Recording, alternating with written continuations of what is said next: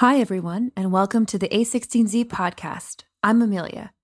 And this week, we're sharing two one on one conversations with Andreessen Horowitz co founders Marc and Ben, covering everything from company building to tech trends and culture.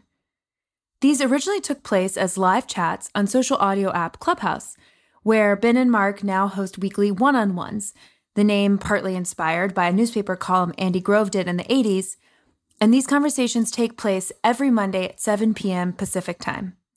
You can find these and other conversations at our separate new feed, A16Z Live. But we're sharing these first two episodes here, nearly three hours worth, where Ben and Marc cover everything from advice for founders, the evolving ways we work together remotely during the pandemic, and how to create great co founder relationships, to the future of major tech trends like decentralization, crypto, voice, video, and text, and much more. So, first of all, thank you everybody for joining um, the inaugural tryout uh, of a new show that my partner Ben and I are considering uh, putting on on a regular basis if it goes well. Um, it's called One on One with A and Z. Um, it's actually inspired by um, our kind of uh, hero uh, of Silicon Valley and uh, being a CEO and running companies and creating technology, Andy Grove, who in the 1980s, he had a uh, he had some he used the most advanced communication technology of his time in the 1980s. He had a newspaper column uh, in the San Jose Mercury News called 101 with Andy Grove. And in fact, there's a book of his columns that I, I highly recommend people buy. It might be out of print, but uh, he he would he would take uh, take questions and and sort of it was a very rare opportunity for somebody to uh, ask people to ask questions of somebody like him. So you know, we're no Andy Grove, um, but you know we'll, we'll, we'll do our best. Um, so we put out a call for questions on Twitter, and we got I would say an extraordinary range of very very smart questions. I would say I was I, I was I was actually uh, very impressed by the, the, the depth and seriousness of the questions. Um, I would say for people who have given up on the idea that there is intelligence on the internet, um, at least these threads, at least these threads refuted that. And so thank you everybody who submitted questions. Um, we lined up a dozen um, that we're going to start with today. And then if this goes well, we'll continue to solicit uh, and we'll do new questions. And then um, the goal, uh, this is at least starting out as a, as a guest free show. And so the goal is to, um, is basically to, to, to engage in, in questions uh, from, from, uh, from anybody who wants to ask them uh, on Twitter. And then um, uh, maybe we'll argue about the answers every now and then. Um, so I uh, will uh, start uh, us right off in the deep end of the pool uh, with a question from a, a, Twitter user named the Network Hub, um, which is I would love an expansion into the wartime and peacetime CEO concept. Um, and then I would add to that, where do you see wartime and peacetime CEOs in the industry today? And so, Ben, maybe you could start. You you wrote in your first book uh, quite a yeah. bit on this topic of wartime, peacetime CEOs. Uh, for people who haven't read it, maybe you could um, basically articulate the theory of what you meant by that, and then I, I would love to know like where where do, where do you see these these two types operating in the in the in the uh, in the world today? Yeah, so that, that that's a great question. Um, so you know, peacetime wartime CEO is uh, the, the, original blog post was kind of about these two different modes of operation, and um, you know, I wrote it because actually Andy Grove was one of the inspirations for it. Interestingly, but I wrote it because you know when you read business books. Um, it's always about you know delegating management and don't micromanage and you know whatever you do never publicly humiliate anybody or anything like that right? And then you read the stories about kind of the most legendary CEOs like Steve Jobs and Andy Grove and they were always publicly humiliating people. And you know they oftentimes would drop down to incredibly low levels and make very very specific decisions about things. And so i wanted to kind of articulate you know my interpretation of what they were doing. And it really came down to these two modes that you're in when you're ceo one being kind of wartime and one being peacetime. And i, I kind of wrote it to convey you know at the time the feeling of what each one was. And you know uh you know the peacetime ceo doesn't you know care about the details. They let the, you know their people handle those. And i think i wrote something like you know a wartime ceo cares about a speck of dust on a gnat's ass if it you know gets in the way of the prime directive. And so that kind of feeling of being all over everything and really much more dictatorial versus more empowering and um, kind of enabling uh, was the contrast in the original post. I think the thing that um, I missed or I didn't do a good job of explaining in the original post is why you're in one mode or another. um, like what is peacetime and what is wartime. And, you know, I think that peacetime, you know, if the general direction of the company is correct and you're expanding and growing the original idea, then peacetime is really good because it harnesses, I think, maximum creativity in an organization. Um, and you kind of and everybody understands you hired everybody in for a certain kind of job and a certain kind of strategy and then you train them in a certain way and then you you really want to unleash them to do their thing. Um, but that's different when you know the company is in a crisis or has to change directions very quickly. And the way i would kind of describe it is you know if you're building the american military for the cold war uh, you know you build it in a certain way with certain kind of weapons certain kinds of strategies certain kinds of training for military personnel and then one day you wake up and you find that you're fighting ISIS and everything about what you built is wrong. Um, and now you got to get your leadership from where they are to where you are. And that uh, generally requires a very different mode. And that's, you know, often when you go into wartime, because if you let them kind of get there on their own, it's going to take too long. Uh, and, you know, I, I just give one quick example of this and then you know, I, I, was working with a company who got you know very hard hit by the pandemic due to the nature of their industry, um, but they had been a really successful kind of company, growing and and doing things, and you know they had some what I would say peacetime executives, uh, you know, very good, like a really credible, uh, you know, head of HR and so forth. Um, but you know the you know they they kind of uh, you know, were having trouble with attrition and so forth, and wanted to kind of give this very kind of generous re-upping of everybody's equity. And that that's just like a very peacetime idea. It's kind of, you know, let's retain everybody. You know, we need them all because we're building this big thing, and you know, we've got to compete with Google and so forth on that. But the real situation was we couldn't even afford to keep the people we had. so what were we doing? Uh, we need a wartime mentality. No, no, no like we're not going to do that. What we're going to do is we're going to find the, the you know the exact people we need and we're going to overpay them. And then like if other people quit like we're going to live with that because we have a leaky boat and like we can't carry all these people to shore.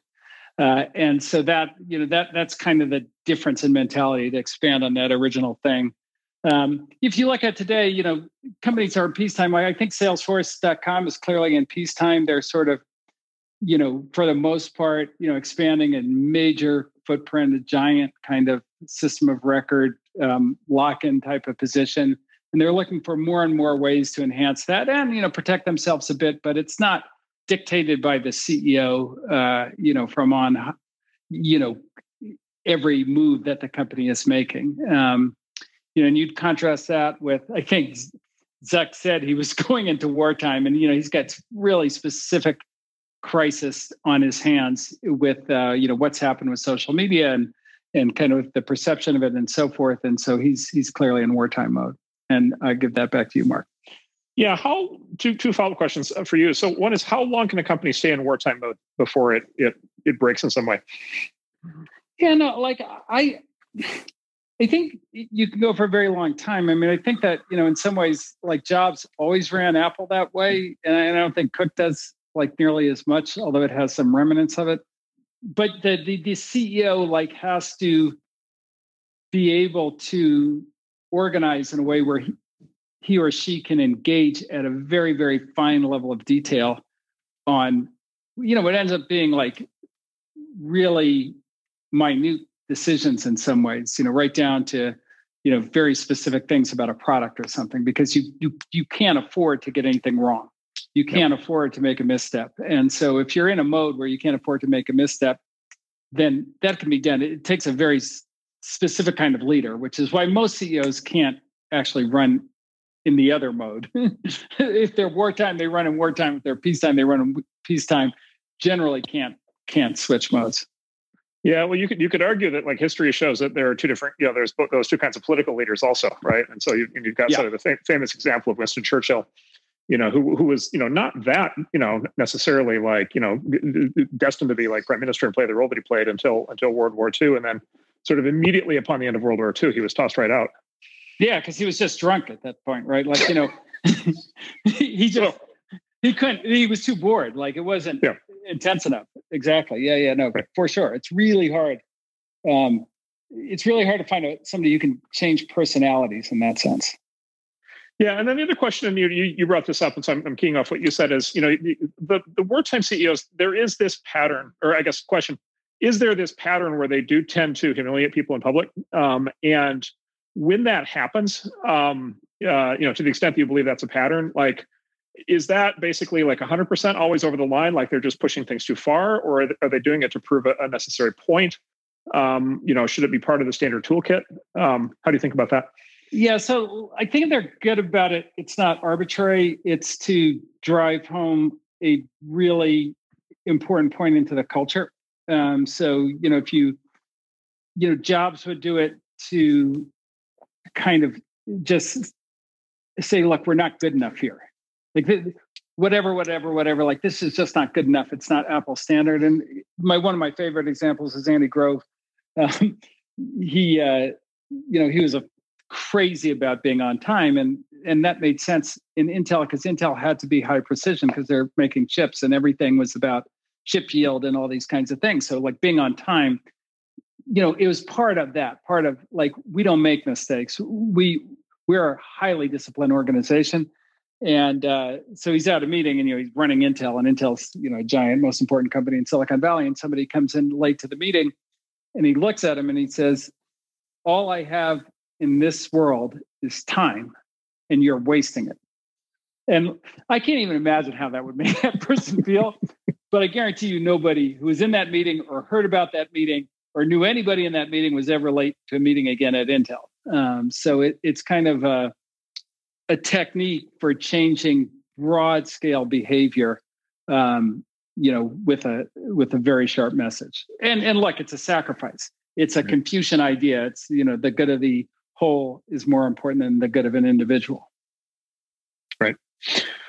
Okay, good. Um, I'm sure this this this will probably already generate follow up questions, which we'll certainly be happy to take for next time. But let's move to the uh, next topic, um, which is uh, very very topical, very relevant. And this is I, I, paired two questions here, so I'll read them both. So um, Aman Bedrudin um, asks, are there any not- are there any noticeable differences you've noticed about the characteristics of successful founding teams, or let's say you know startups and, and, and tech companies in a remote work from work from home world versus in person? what are your portfolio companies learning uh, to do that other startups might be missing? And then uh, Rosali uh, Sepla says, what are your thoughts about VCs, investors, and startup founders looking outside of Silicon Valley to build? Is it realistic? Is it permanent? Is it possible to build something big and magical in Miami or Houston that looks and feels as successful as what was built in San Francisco? And I have, I have a thousand thoughts on this, but Ben, please start. yeah, yeah, I wonder if we're going to agree. Um, so you know, it is pretty new the the work from home thing. So it's a little. I would just say the jury's still out. On the one hand, on the other hand, like the productivity, like like just look at the outputs of the startups um, in this work from home mode.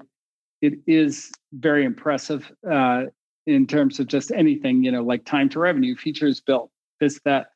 Any way you'd measure velocity of a startup, it's really hard for us to tell um, that they're working from home. Uh, I would just say that across the board. I do feel, and I'm not sure about this, that there used to be a bit more of an advantage to the really magnetic, hyper energetic, um, charismatic CEO when they had everybody in the office than they have now over the more low key, introverted um, CEO. Like, I, I do feel like that gap closed a bit in terms of you know assembling the world class team and doing all those things. I, I just feel like the even more uh, nerdy CEOs have you know gained ground on that a bit. Hmm. Um, but uh, you know it, it is that is a little hard to tell. Um, you know some of the people are using. I would say the people who are executing the best are the ones who are you know, just really over communicating on everything, frequency of uh, all hands, really amazing onboarding ideas, how they get people oriented into the company, um, you know, and those kinds of things. You know, really aggressive use of all the tools. Um, you know, not just Slack and Zoom, but every new tool that comes out. Um, you know, doing all their, you know, continuing with all their events online and all these kinds of things. So. Uh, just you know the people who are really leaning in and acting like work from home is going to last a while i think are doing a kind of more effective job uh, with their people than than people who are just waiting for it to go away. Um, and then on the well, why don't I stop there and let you answer part of the question, and then we'll talk about Miami. Yeah, so absolutely. So, um, so say a couple things. So one is like I, I am just like completely flabbergasted, you know, as I, I know a lot of people are by this experiment that we've been running. Like if you had asked me in, you know, December of 2019, you know, what would happen if basically all tech companies sent everybody home? Um, you know, I, I would have predicted catastrophe. Like I, I am just like positively shocked and enormously impressed. Um, like I go so far as to say, like I don't actually know of any tech companies that have not run well through this through through this through this whole process, which is just like which is just astonishing. Like I would have I would have predicted disaster.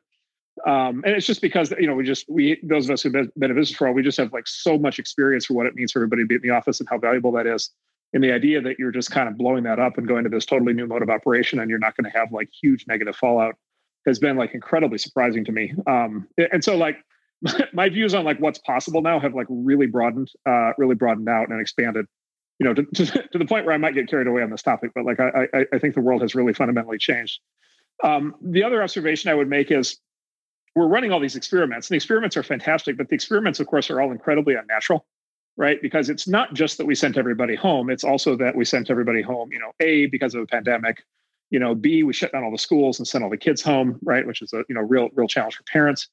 Um, you know, C, we told everybody they can't like visit their friends and family. You know, D, we told everybody they can't go to like restaurants or like sporting events or shows or like dinner parties or anything. And so we've run, like, I, I think I'm ready to make the argument, like we've run the harsh version of the experiment. Um, when we come out of this, I think is when we get to run, I would say the more normal version of the experiment, right? Which is like, okay, like what if you could work from home, but you could also like your kids could go to school and you could go out to dinner and like you could go see your family. Right. Um, and so like however well things are working now, like I think you could make a case that, you know, the companies that continue to do, you know, continue to be either total or partial work from home, um, things will go even better than they're going now. Ben, would you agree with that or do you think that's too optimistic? Um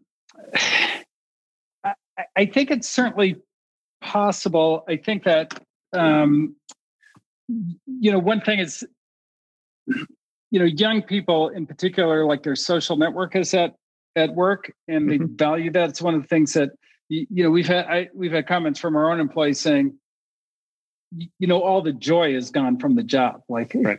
the thing i like most was being around the people all these smart people and so great and i get to see them and uh, you know it, it's like a very big part of my life and being remote you know that's gone so I, I think that's a real thing and then the other one you know they you get into things like career development and you know how that works and and I, I kind of think in a way it would be better work from home because you know maybe less politicking and all that kind of thing. But um, I think that's an open question. And then the, the you know the final open question for me is just you know kind of information and sales. Like so in a meeting, um, my friend Steve Stoute had a had a great thing he said to me on this, which is look the information you get you know particularly in a sales situation before the meeting and after the meeting is usually more valuable than the information you get in the meeting.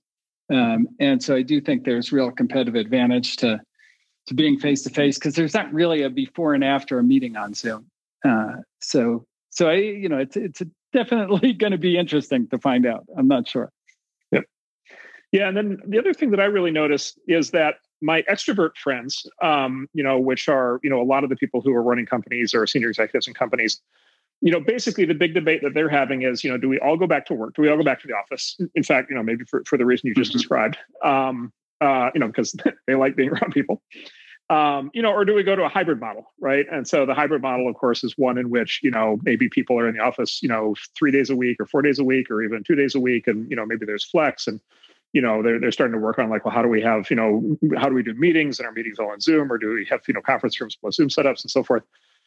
And so there's sort of this kind of hybrid thing. And i think you know probably the my sense is the median silicon valley company is probably assuming the world will go hybrid um, you know for the most part. Yeah um, what I notice is that my introvert friends have a very different point of view on this, um, which basically is like, basically, it's like finally the world has discovered that all this like in-person stuff is not necessary. Um, and in fact, you know, um, my introvert friends say I'm getting a lot more joy out of the way things are working now. Um, mm-hmm. I, I, have, I, have, one company where like there was this actually very interesting form of feedback in the survey that they did last fall, which basically is uh, the engineers were all of a sudden like, ah, finally we're on a level playing field with all the sales guys. Um, yeah, because yeah. like we're not just getting talked over in every meeting. Um, and so, and then and then what the introverts point to basically is like there are actually two kinds of tech projects that have been very successful over the last you know 30 years that never involved offices, right? And and one form is open source, right? Mm-hmm. Which I, I don't think there's been a single open source project, you know, including Linux and GNU and you know many many many Emacs and many many other things over the years, uh, you know, where there was ever quote unquote on office you know, it was, it was, it was always fully distributed, and in fact, you know, primarily, you know, completely online communication. Uh, you know, tremendous amount of basically, you know, in the old days, you know, Usenet and, and IRC. You know, these days it would be like, you know, whatever Slack and and things like that. Um, and then, you know, more recently, crypto, right? Um, in which you know many of the you know world's leading crypto projects, even the ones that are set up as companies, you know, just kind of assumed you know default remote. Uh, you know, honestly, to the point where it was making me nervous last year as we were we were funding more mm-hmm. more crypto companies that were were remote first. And so what those companies basically say is, look, like it's all in the mechanics of how you build, you know, basically the communication infrastructure and the tooling.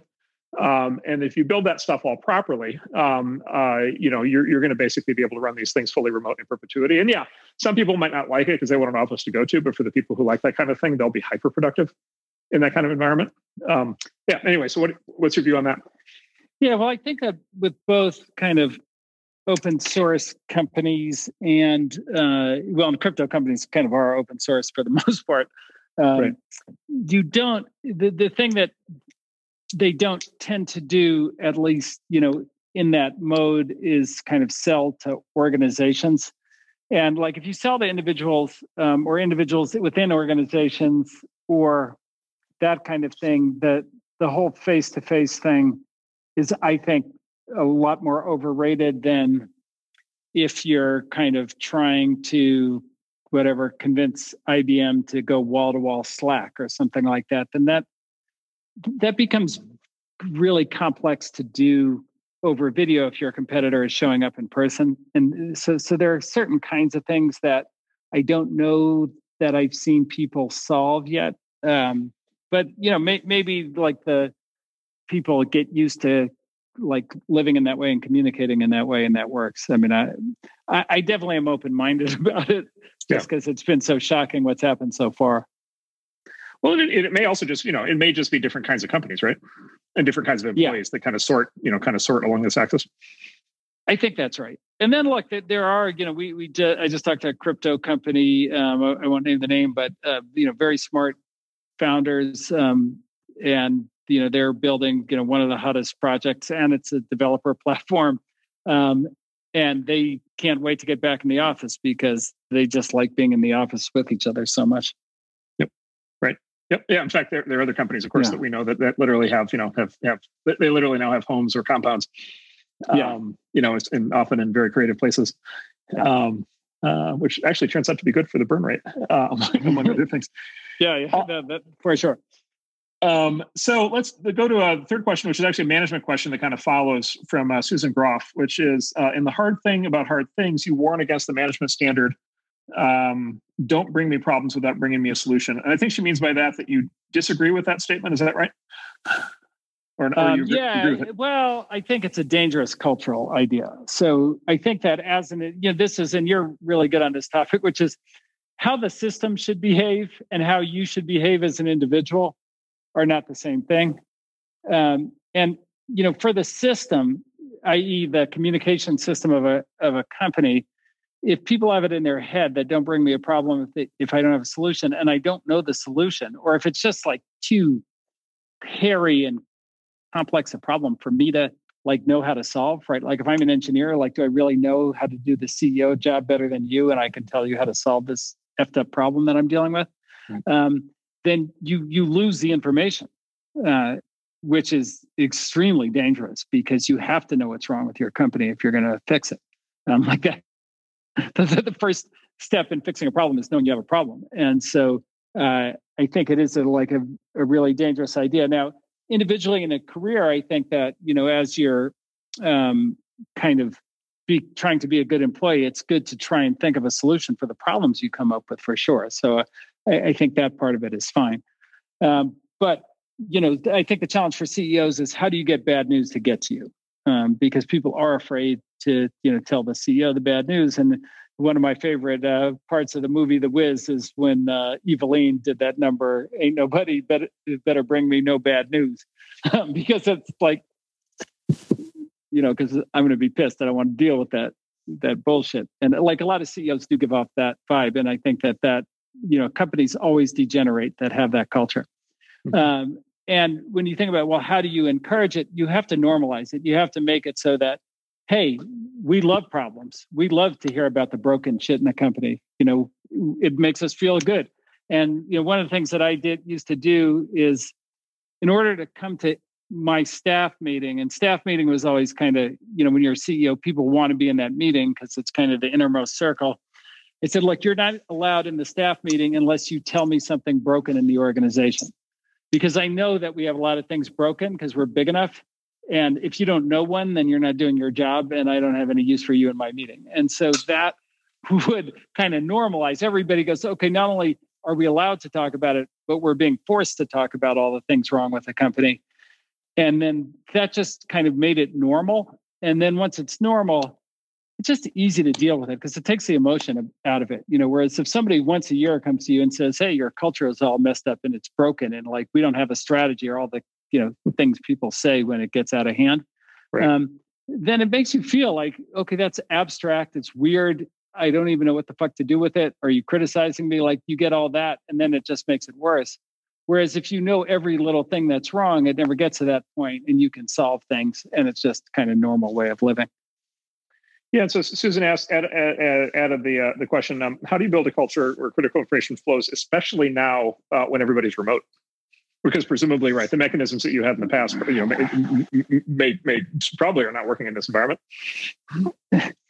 Yeah, you know, it, that's a really great question, and I think it's um, it's a little hard to answer because uh, you know we're in the middle of it i think yep. that um, you know we I, I, can say this you know at, at our firm you know and as you know Marc like we're redesigning all the meetings um, we're trying to make better and better use of the tools uh, and then i think that as a um, as a leader you just have to you don't bump into people in the hall. So if you don't call them individually and you're doing actually a good job of this too which is like you know also helps me is just like call people up and and talk to them because in lieu of bumping into them um, because yep. you're not going to bump into them. And so you're missing a whole lot of communication and particularly you know where you kind of get like people like to people in a meeting don't want to say hey this is all screwed up.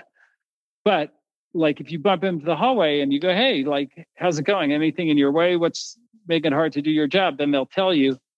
Um, but you have to recreate that artificially. I think is probably one of the biggest challenges. Yeah. So, as an introvert, I never like bumping into people in the halls, and so that, yeah. that technique that technique never worked for me. yeah. Um, so, like this is better for you. this is better. So yeah, so Ben alluded to my technique. So what I'm doing now, which has, has worked quite well. So, and it's a it's a it's a two part win, which is I've been going for these really long walks, uh, either in the morning or the afternoon. You know, finding some place where I can go for you know two or three hours uh, on a walk, um, and then basically I just I I literally keep you know keep a rolling cadence of one on one phone calls. Um, and try to touch everybody, um, you know, who's who kind of is in this category, you know, maybe once a month. Um, and then I, I, and then what happens? I, I just pack all those calls into those walks um, and uh, it, yeah, and, and it, like I think number one, it's been good, and then number two, it's like people do like this is a time where people really value feeling connected. Um, it's, say so far, everybody's been very excited to talk to me on my walks. Nobody has nobody has said it's not a good use of time. Yeah, yeah. No, everybody picks up the phone right away. It's great because nobody's doing anything. right. Uh, that's good. Exactly. So actually, okay, on a related topic. Okay, so uh, Anisa Mirza asks, um, can you tell us about a time you felt most lonely and isolated as a founder, uh, and advice to fellow founders struggling with this? Um, so let me just I'll just start by saying like this this is honestly something I always struggled with. Um, you know, specifically yeah. when I when I was the founder of of of, of companies. Um, it's it's not it's honestly you know, it's been easier with venture firms are different, so it, this has been easier. But you know, being in the hot seat as the actual founder of a company, um, you know, it's really hard. And then there's there's like an even more advanced version of the hard, right? Which is like if you're if you're doing it on your own, like if you're a solo, they call a solo founder. Yeah Yep. Um, yep. Or, or if you know, if, or, or if, or if for whatever reason you get in a situation where you can't, you know, you can't have this kind of relationship with with the other founder, other founders. Yeah. Um, and so I think part of it is just like it's just really tough. Um, and mm this is part of the kind of I think thing that comes with founding a company. Um, honestly, which is just, just like you you do, and and, and as well as you know, being a CEO, um, which is like you really do naturally basically internalize all the issues um, and you internalize all the problems and all the stress and you you know personally identify with it um, mm-hmm. and you get emotionally yep. wrapped up in it yeah exactly yep. and then you really do have a major issue figuring out who to talk to um, because if you talk to people in the company you you know you really risk like really warping you know kind of uh, a lot of things which we we could talk about you know if you talk to people on the outside you know there's there's two problems. One is you know they just they might not understand right? Which is which is a real real challenge. And then the other is um yeah. you know they might be sympathetic but they just like fundamentally like don't understand what you're going through. And then the other is of course like you have to be very careful who you can trust because you know these are all the most important things. Um you know and if if, if the company's high profile or has raised a lot of money or whatever like there's real risk involved um, and so I guess I would say I, for one, like really struggled with this. And so I, I and I and I and I just say that even without giving an answer, because I would just say like this is this is super normal. And, and, my experience is like a lot of founders, at least, like really never want to admit this um, yeah. because it, it feels yeah. right. It feels like admitting it basically uh, signals weakness. Um, and signaling weakness as a founder is is, is extremely dangerous. And so Ben, oh, yeah. I, I, the, the, the, ultimate weakness, like yep. you know, you're terrified. You don't think you can do the job. You don't think you belong or can be CEO um, you don't want to do the job, all those things. Yep. Yeah, I mean, you've also, you know, this what you described is kind of was the main reason I wrote the hard thing about hard things. I mean, that book was basically about this problem, yeah. uh, which is, um, you, you know, people don't there there's and your the other CEOs won't tell you how like screwed up their company is. right. right. you know, so so you feel like you're all alone. I mean, the, the worst, the very, very worst moment that I ever had on this was, um, and I wrote about in the book, but you know, we were on the, we were going out to do the IPO, the impossible IPO, literally called the IPO from hell by Business Week. Well, we were on the road. like, so, yep. well, we're on the road, IPO from hell. We have three weeks of cash. Um, it's, you know, the NASDAQ dropped. I think uh, every single day we were on the road, our comparables dropped 50%. Well, you know, in the three weeks we were selling the things, just like the worst fucking time ever. And, you know, I get a call, uh, you know, while we're trying to get this thing done from my father in law, who, you know, like, and you have to know, you know, my father in law, he, he, and I were close, but he never called me. Like he just he wasn't a guy who called you on the phone. Like that wasn't his thing. And you know, the other thing about him was like he had been through everything in life. You know, his his father was shot when he was five years old.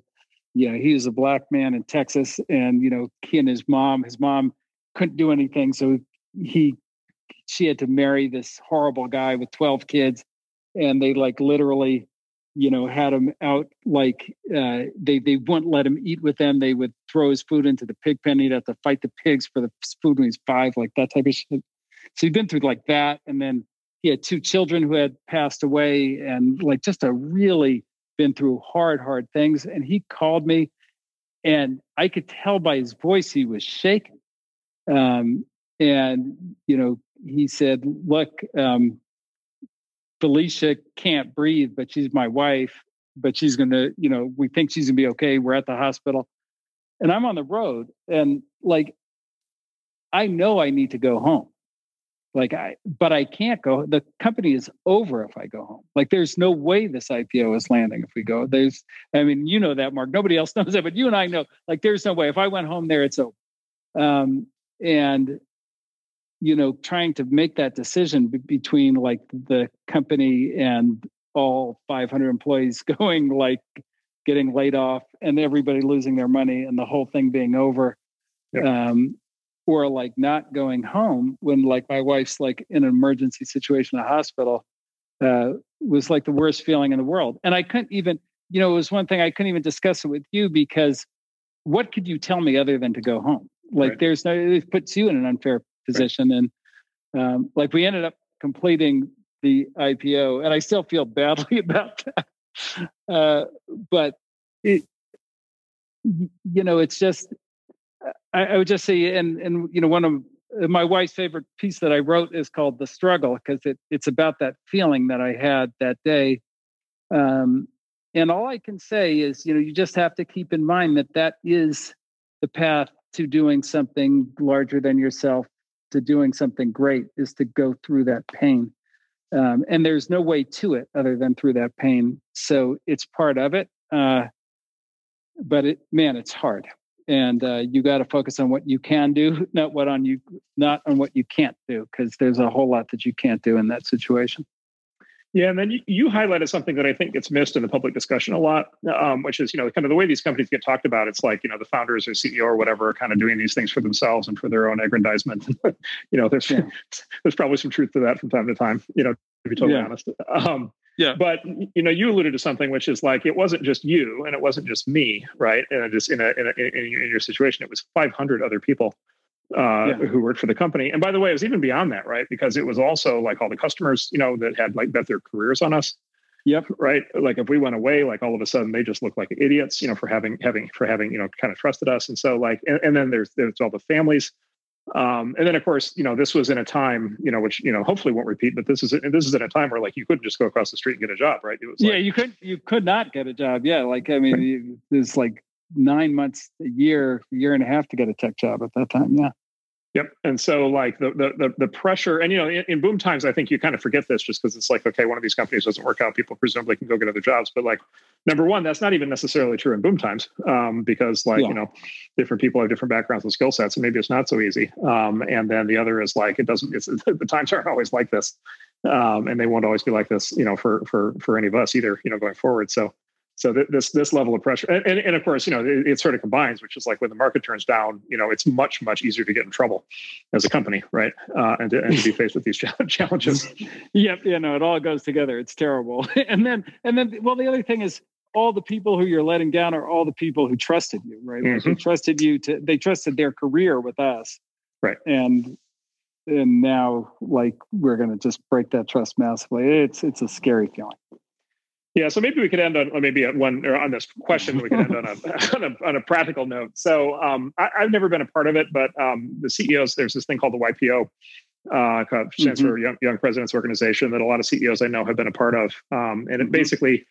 I think it's a good model, which they basically set up a, essentially a trust bubble, um, and it basically it's a sort of a very carefully calibrated yeah. organization where you become part of a group of peers um, yep. and then they basically sign up to like really trust each other right because they gotta like actually talk about like the real shit mm-hmm. um, and it can't leak um, yep. and so i know a lot of ceos been through that who like that a lot and then you know the obvious you know kind of you know kind of homespun version of that is you know a, a, you know kind of a group of founders basically creating the same the same thing or, or working with you know their you know their venture firm or their their angel investors or whatever to to figure out a group like that yeah no i like i I've heard great things too. I've never been in one.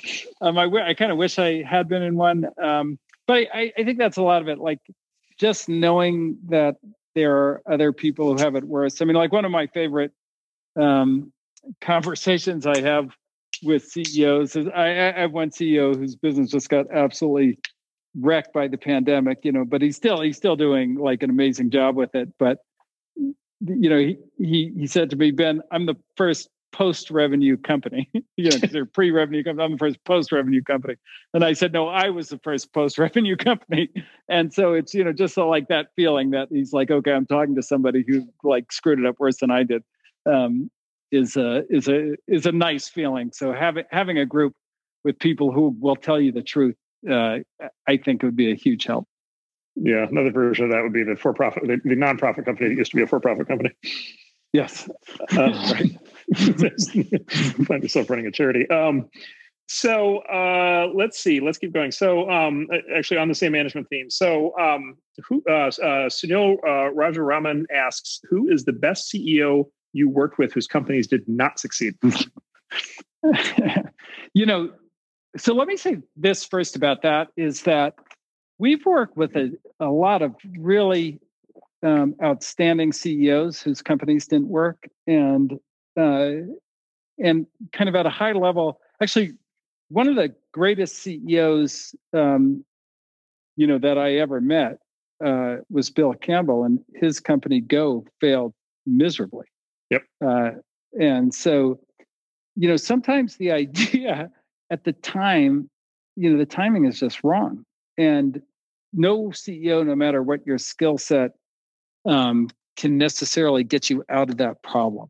And so, I, I you know, a failed company to me doesn't mean that the CEO is no good. That that is not how I interpret that at all. But you know, we've had we've had a lot of great ones in the portfolio. One that comes to mind that who just did an amazing job, um, but you know, like the technology just wasn't going to get there was Jason Rosenthal mm-hmm. at uh, Lytro. Yep. I thought yep. you know he he did an amazing job as a chief executive, but you know, building the team, um, executing the plan, pivoting, uh, winning the deals, everything that you would want a CEO to do, but it just didn't, uh, you know, work at the end of the day. Yep. Yeah, I'd highlight. I was actually going to answer answer the question in a in a in a different way, complementary way, which is, um, you know, the, the related question is like you have these things, and you you mentioned Go, Bill Campbell's company Go as an example from the early '90s. You have these companies that didn't work, which then in later years turned out to have been like an explosion of talent that yeah. like made its way. Like if you look at, so I'll just back up for people who haven't heard about this. So actually way there's a, way before the iPhone uh, and way before the iPad. Mm. Um, like 20 years earlier, people had these ideas for basically handheld computers, tablet computers, computers, you know, handheld computers that were phones. Like these ideas were old ideas, um, and so there was an entire generation of companies in the late 80s, early 90s around what at the time at the time the term was pen computing. Yeah. So the idea was a computer in your hand that you would you would interface with it a, with a with a pen with a with a stylus. Oh, but it was basically that's that idea. It's basically iPhone, iPad 20, 20, years too early. And so there was a whole generation of startups that actually formed to actually build those things at that time. And I think they basically across the board all failed. Yeah. Um, General, General Magic. Yeah. um, yeah. Go.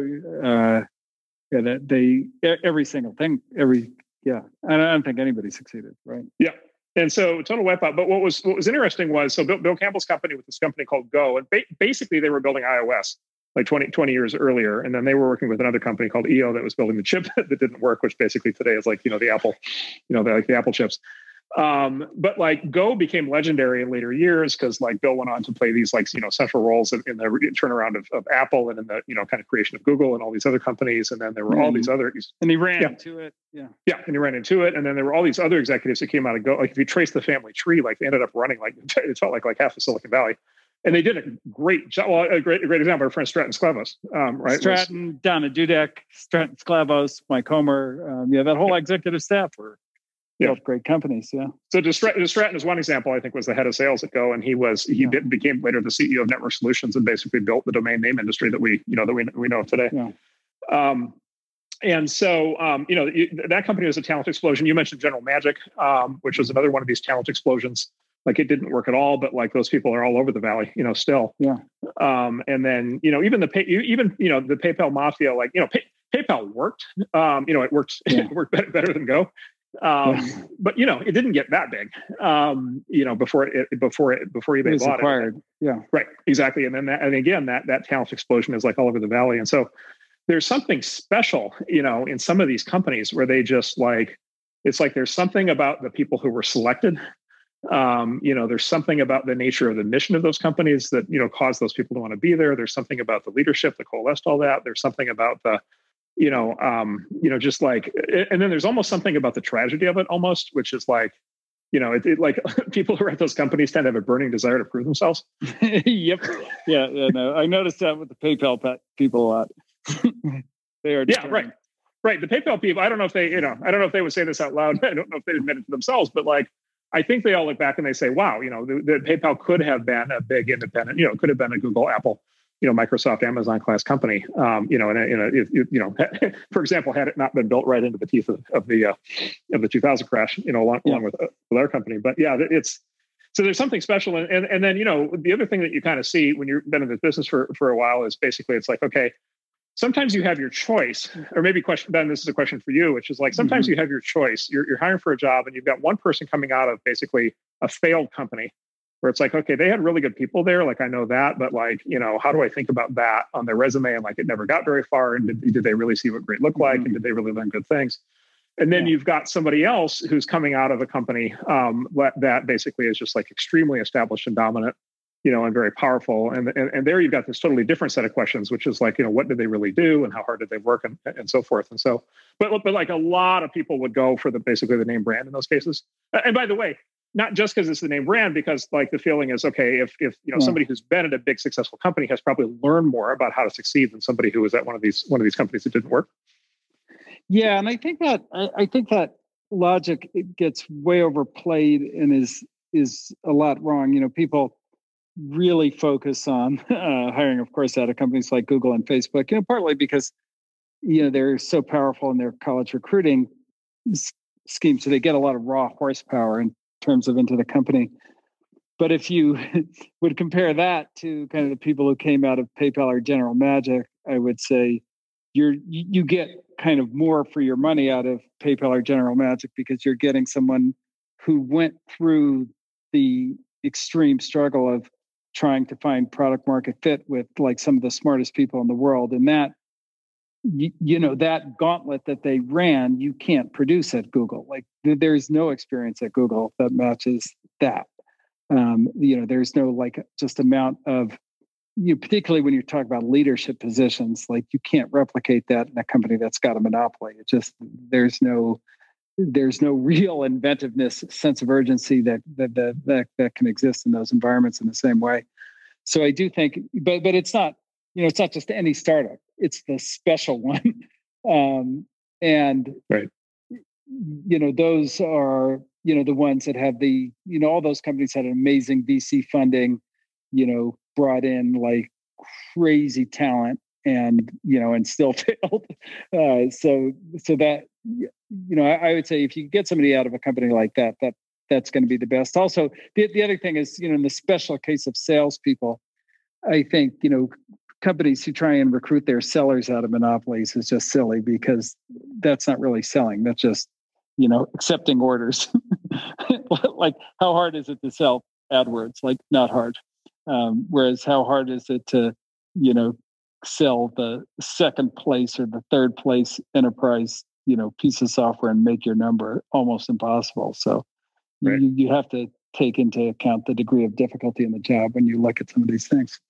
Yeah, you may remember remember uh, Bill Davidow, who's a Silicon Valley legend who wrote a book on high tech marketing. He said the yeah. definition of a great marketer is somebody who can sell a dog. Yeah. and yeah. A, he didn't he didn't mean a canine to be clear. He meant like a product yeah. that sucks. Yeah, yeah, yeah, yeah. No, absolutely. Or or, or or or not even a product that sucks, like a product that nobody wants. Yeah.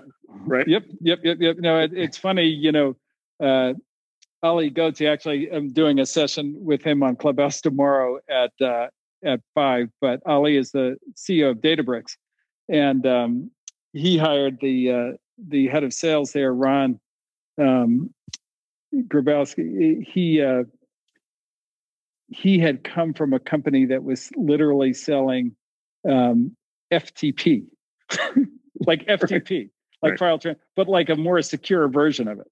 Yep. And that's what he was selling. And he was able to uh, like literally get that company public selling that. Yep. and so, you know, Ali and I always talk about it. He's like, the reason he's good is he he had to sell FTP. Yep. You know, now he's selling like the AI platform for the world. Right. you know, and so it's it's so easy for him. It's like crazy. And yeah, then well, all the guys who could sell that working for him at the last place, uh, also incredible. Yeah, well, it's like taking it's like taking the taking the like yeah. uh, the ankle weights off of a marathon runner or something, right? Yeah, no doubt, no doubt. It's just yeah, it's just large ankle weights, large ankle, large, large and very outdated ankle weights. Um, okay, good. Um, so let's uh, move on. So uh, Arjun Shah asks, Um, and Ben, this will be great for you. So, what methodical ways can an unknown or under networked founder uh, leverage uh, to gain access to startup capital? You know, I think that our friend Paul Graham had the greatest line on this that he made into t-shirts, which is, you know, make something that people want. You know, if you the great thing about the world today is that, you know, it doesn't cost it costs you your time to make something, but if you make it and people want it, um, every investor will pay attention to that. Uh, and you know, that's the best calling card by far. Um, much better than any kind of uh, networking or or you know work or finagling or or anything like that if you can you know manifest your idea and you know we're seeing this in music too by the way um, where it used to be you know you'd have to like know somebody and get to hollywood or get to new york and all this stuff and now you've got guys like nle choppa you know 16 years old in memphis and makes a song and puts it out and all of a sudden he's got an $8 million contract. And i think that's very true in venture capital right now which in you know look in the old days you it would take a lot of money just to get a company started and that's not the case anymore. You need a laptop. Um, and so that's you know if you really have the gift and um, you know have the inspiration and the genius um, then you know make something that people want. And you will get the money so let me ask the let me ask the the tougher version of the question then building on that mm-hmm. um, which is like okay that that sounds good but like you know, basically, you know, everybody knows. Um, uh, by the way, you know, correctly or not, but everybody knows that like venture capital, venture capital, very common for venture capital firms to only take warm introductions, um, right? In, in, which mm-hmm. means introductions. Introductions brokered by somebody they already know, um, and that you know a lot of investors won't look at things that you know quote unquote come over the transom, which is to say, kind of just you know show up or get sent in. Yeah. Um, and so, you know, if I'm somebody, um, and by the way, this was me once upon a time growing up in the cornfields yeah. in Wisconsin. Um, yeah. But you so, knew Jim, somehow you met Jim Clark. Well, that was Jim, Jim, Jim, Jim decoded that one. Like had I not, had I not met Jim, I would have had this very direct, direct issue. Um, but, but you know, the, the, the serious form of the question, right, is like, okay, like, you know, look, these, these VCs and these angel investors and everybody, like they're all running around doing deals today. They're all running around doing deals with people, you know, kind of through these networks that they've built you know, over the years. Like, you know, look, maybe they didn't all start with like a silver, you know, spoon in their mouth. They're kind of built into the Silicon Valley network, but like yeah. somehow they got there, and now they all talk to each other and they talk to kind of people who are like them. Um, yeah. and um, and you know, they're they're so busy taking referrals from the people that they know and have worked with in the past, and they you know they don't really want these mm-hmm. kind of cold these these cold leads.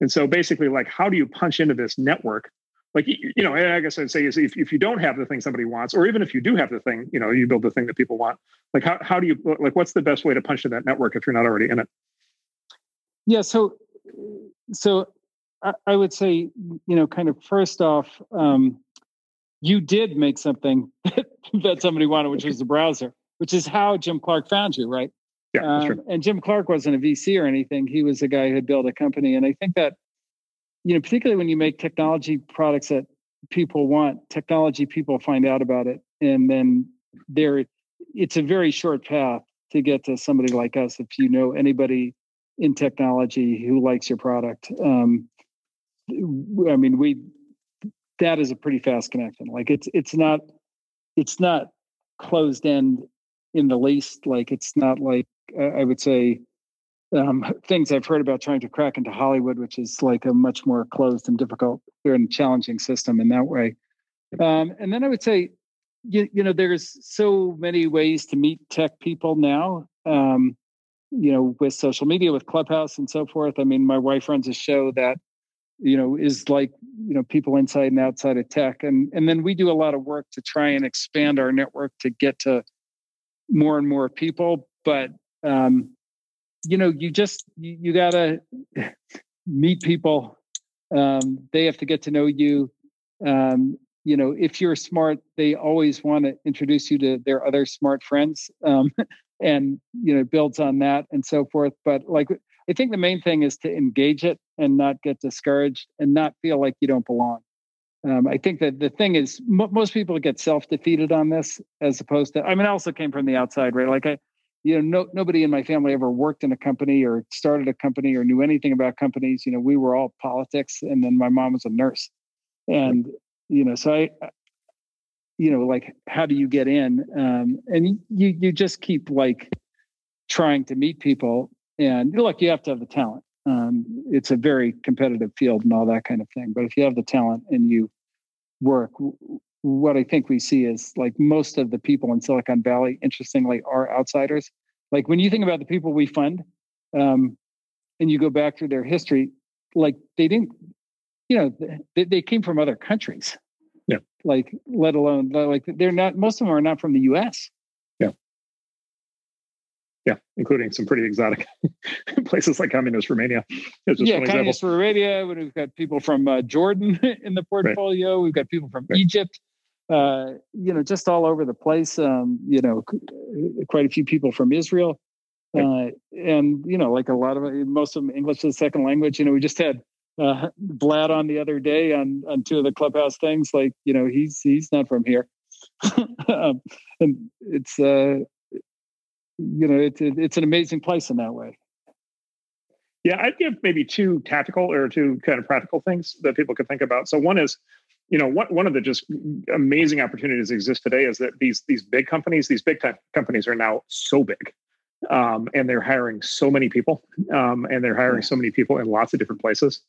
Um, and so that just the most obvious thing I would say, in addition to what Ben said, is like, look, like go, go to work for one of the giants um, you know, and, yep. and preferably you know, one, one of the giants is still on their on their way up, right? So you know, a company with like you know con- continuing momentum, um, and like even even if that involves like this would be my cheat code. Like if I if I just like showed up here and I didn't have any connections, that's what I, I just like get into any of these companies, um, and then work your way up um, once you're inside, and you'll just like naturally build a network like if, if you yeah. work at it and then the, the, and then the people at those companies at the big tech companies the a lot of the you know engineers and the managers and the vps and so forth at those companies are like highly connected into the startup world you know many of them come from the startup world and so that's that's like one cheat code. I just bring it up because I think there's a specific version of this problem, which is somebody who's in like you know another city or whatever, and working at a you know maybe a, not even in tech or in a mid-sized tech company mm-hmm. that maybe Valley people haven't heard of, and they're they're wondering how to kind of get plugged in. It, it, it may be there's like one more step in their career path.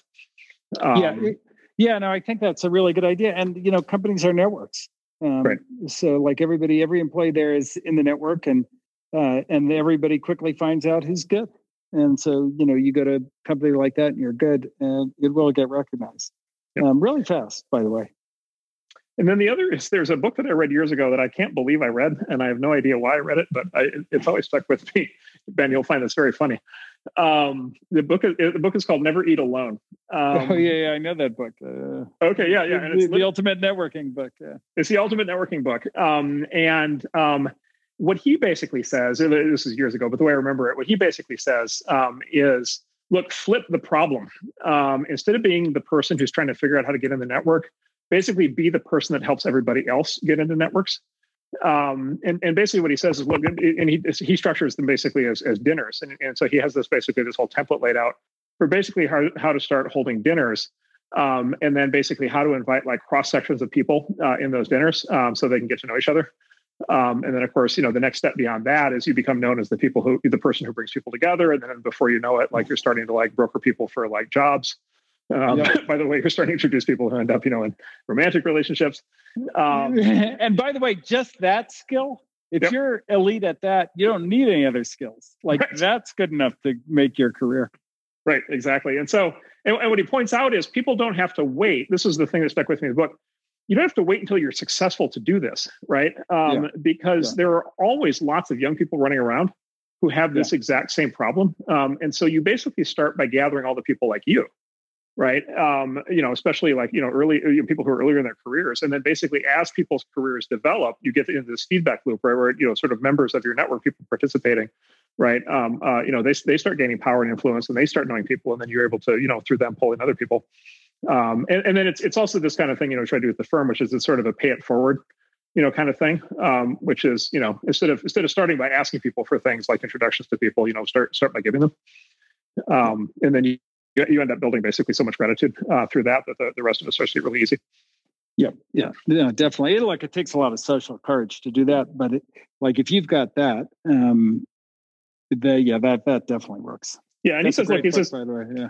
Yeah, he says people overthink it. It's like it doesn't need to be like a fancy steak restaurant or like a fancy whatever this that. It's like you know, like you know, a bunch of a bunch of you know card tables and a you know and, and pizzas.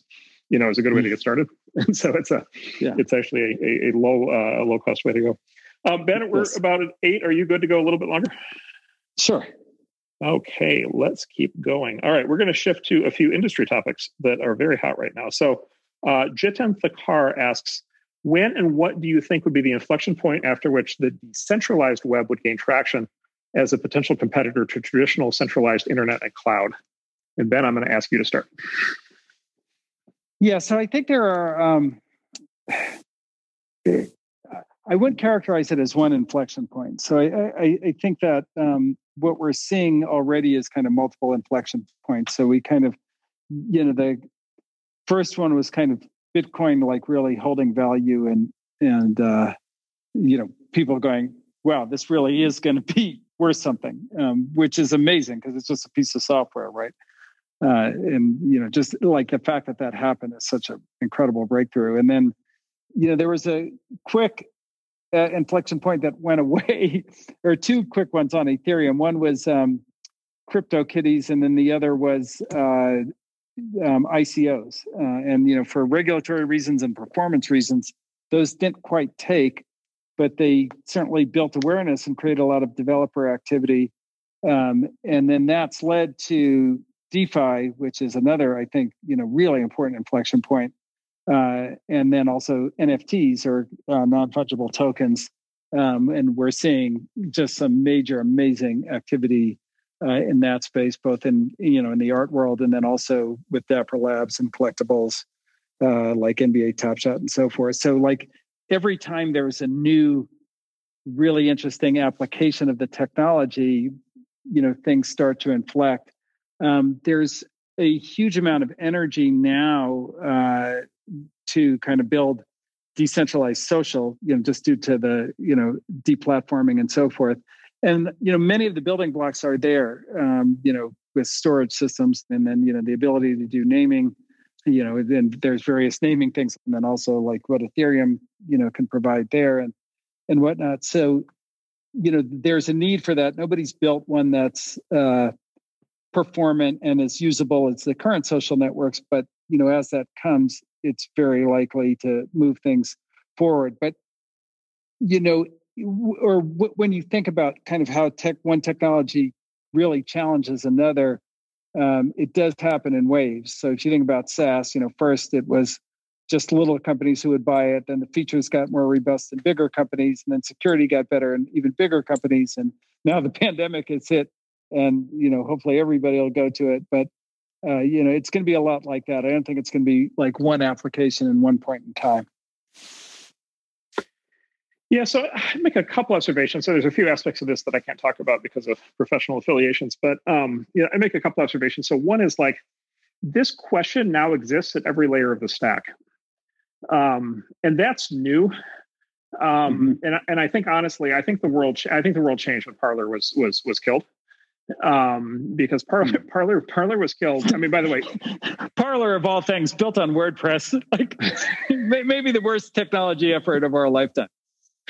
And yet, and yet, yeah. um, and so, like the thing that was so striking is like Parler was taken out at like every layer of the stack in the same day, right? Um, like they, they yeah. said, like they said, literally, like every service provider they had dumped them on the same day, and like you know, look, maybe that doesn't happen to like a lot of things. Maybe that you know, we'll we'll see what that trend is, but like a lot of the really sharp engineers and entrepreneurs that I'm, you know, talking to that we're talking to on this stuff are, you know, basically since that moment are now thinking, and I would say a much broader way about this question, um, which is like, okay, like there may be issues now at every layer of the stack, right? And and and by the way, those, you know, mm-hmm. obviously those issues now exist at the level of the App Store.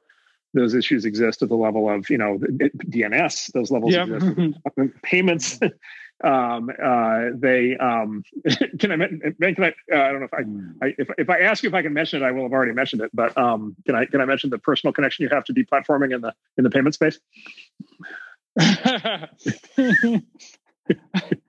you know that's a very dangerous association for me because he keeps getting banned. so I'm going to go ahead and mention it because it's just too yeah. good, it, it's too good not to. And plus, I know he yeah. he, he like he, he would enjoy the publicity. Um, yes, uh, and, and by the way, like you know, he's he's yeah, I would justifiably I think fairly upset. Uh, I think about what happened, but like yeah, Ben's father actually got banned at one point from the payment networks and from the banking system.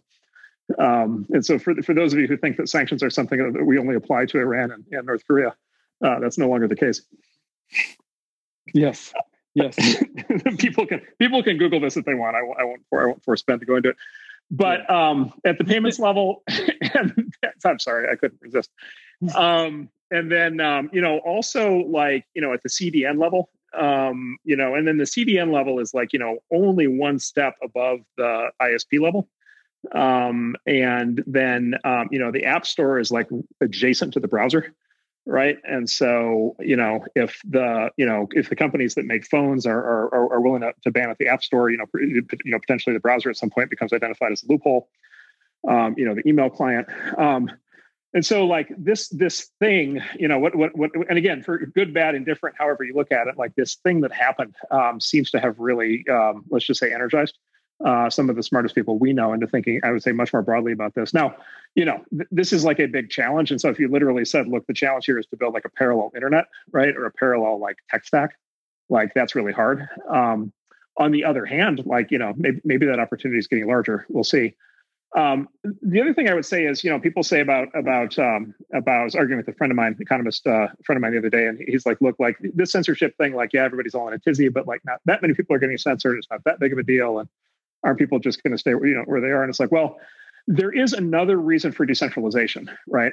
Um, and and that reason at least historically and that reason is what what what's called permissionless innovation right? So so so censorship is like censorship is like eh, sort of the it's the thing that you saw that now goes away right? And then permissionless innovation is the thing that doesn't exist yet right and, and, this is this is really what the web the web had going for it like early on and what actually TCP, TCP/IP had going for it early on and actually even what like Twitter had going uh, for it early on which basically is you could build whatever you want and you could build whatever you want without asking anybody for any permission. Like to, to, just to give an example to build the browser to build mosaic i never had to ask anybody's permission. I didn't have to go to the phone company and ask permission. I didn't have to go to you know the, the tech companies and ask for permission. Like i could just build the code deploy it and it just worked and so these distributed systems, right, have this generally they have this characteristic that you can build whatever you want on top of them, which, which sort of falls out naturally from the fact that they're distributed, which is to say there's no central, you know, kind of no central choke point. And so the other way to think about this that I think about a lot is like, okay, when you have a centralized system of any kind where there is this choke point, probably they're not just censoring things that already exist. Probably they're preventing things from being built that don't exist yet right? And, and, these by definition are things that you can't see right? So my, my friend i was debating this with he's like okay well give me like six examples of the, the, things that don't exist yet. And i'm like well like i could i can make up examples right? I can hypothesize examples but we won't know for sure until it's possible to build because at that point what you'll find is like a thousand really smart creative people will come up with ideas that you know you and i would have never thought of. Um, and so that's the other form of energy um, that can be potentially unleashed here. Um, and I'm I'm really curious to see, you know, kind of how many layers of the stack this happens in, because I, I think it might be a more dramatic change than, than people think. Yeah, and you know, to your point, I think the internet, like if you look at the number of brand new things that nobody had thought of that were built on the internet because there was permissionless innovation, um, I would expect the same thing to happen here. And already, kind of, we're seeing that like nobody built, uh, you know, digital trading cards on the centralized system. And right. because one, they didn't have permission. And then the other was they weren't going to make any money.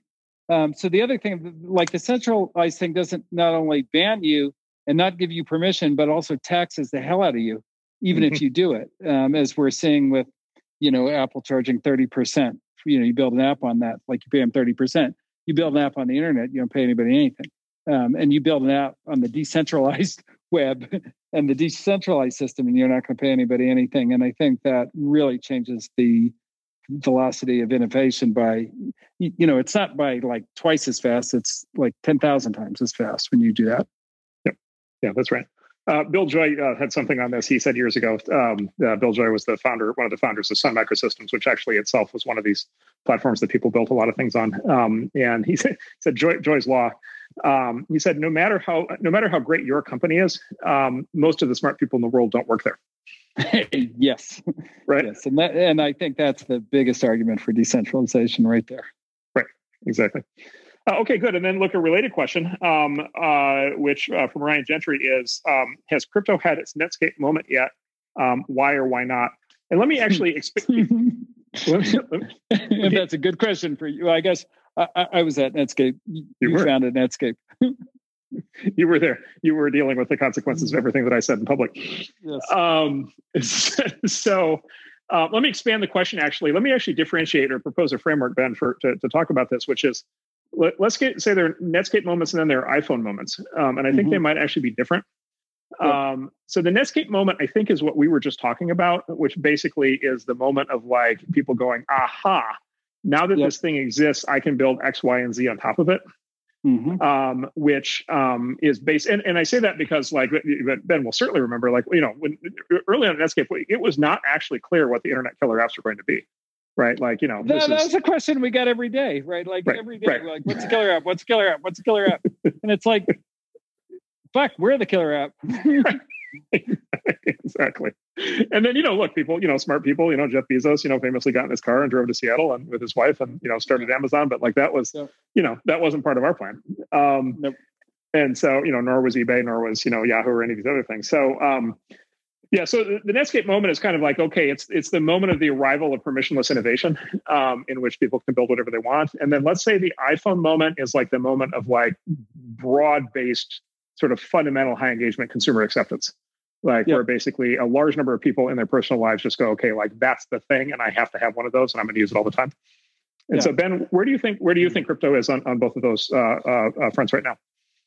So i feel like we're past the netscape moment and and the reason i say this is so and you remember nobody remembers this but me and you mark but in early 1995 ibm bought lotus. Yep. And when they bought lotus for $3 billion um, had they instead bought every single internet company, including Netscape, Amazon, and eBay and Yahoo, yep. uh, they would have paid, they could have bought all those companies for less than they paid for Lotus. Like, so that's where it was after the Netscape moment, because yep. that was 95, which is a Netscape moment year. Um, and, you know, crypto, like Bitcoin's worth nearly $700 billion right now. right. so, like, I feel like crypto we're past that, and people have gone aha, and the, the developer energy is amazing against it right now. And the, you know, we just see a higher and higher caliber of developers coming in every single day on the crypto team. It's it's like head spinning uh, what's going on. So I really feel like we're there. Um, I don't think, um, and you know, you're kind of a I would say more of a master of, of consumer behavior and adoption, but I don't think we're yet at the iPhone moment um, when kind of everybody is like, okay, I have to have that. Uh, I still think it's a little, the, the world of crypto is a bit confusing to people, but I feel like it started with, you know, between NFTs, the rise of Bitcoin, and what's going on in distributed finance, I, I feel like we're getting close. Why don't you describe actually? It's, it's super hot all of a sudden. Uh, this idea mm-hmm. of NFTs, and it, as you said, this looks like this may be like one of the things that really tips this. Maybe yeah. describe for people who haven't heard of, of NFTs what they are. Yeah, so it's, you know, it's a way to own something that's a digital good. So, um, which is kind of an amazing and weird concept. And it started, you know, kind of the first really popular one was this thing, CryptoKitties. where you know you could uh, get these different cats and they would have properties and they could do cool things like breed with other cats and then you would get more crypto kitties. But the the thing that makes them different than just a picture of a cat on the internet is from a kind of cryptographically strong standpoint i own it and i have one of one just like i have one of one bitcoin or like uh, you know one of one eth so it's mine and I now own this good. And it's a virtual good, but of course, baseball cards are a virtual good. Like Honus Wagner card is worth millions of dollars, but the cardboard that it's printed on and the stale bubble gum that it came with is worth nothing. right, um, right. And you know that's the same for you know I don't know what the canvas and the paint that Basquiat used cost, but it was nothing yep. compared to the value of his painting.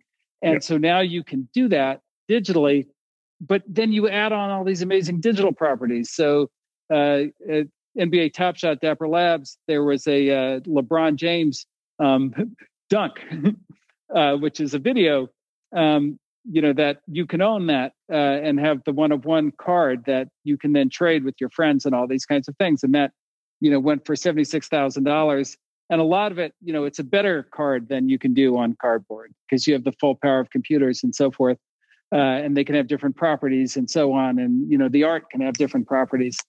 Uh, so it's a it's really like a super exciting field, and you know, it's so exciting for visual artists right now because all all of a sudden there's a whole new way to kind of share your creativity with the world and make money and and all these things and you and a whole different kind of collector and and whatnot. So uh you know it, it's it's really taking off yeah, I've been arguing. You know, people kind of people. Some people, uh, you know, argue, argue very vehemently that this thing yeah. should, you know, these kinds of things either shouldn't shouldn't work or won't work. And I'm like, well, you know, you made the point on like the paintings. I would also say even like sneakers. Sneakers right, are virtual right. goods, right? Like yep. sneaker, two hundred dollar pair of sneakers is like five dollars of plastic, right? Five dollars of plastic, and then I don't know if they pay the Uyghurs at all, right? right, right. I'm sorry, that was a that was an Oscar joke. Please don't assassinate me, Chinese government. exactly. Don't worry, they're not listening. They they banned Clubhouse yeah. today. Oh, that's right. That's right.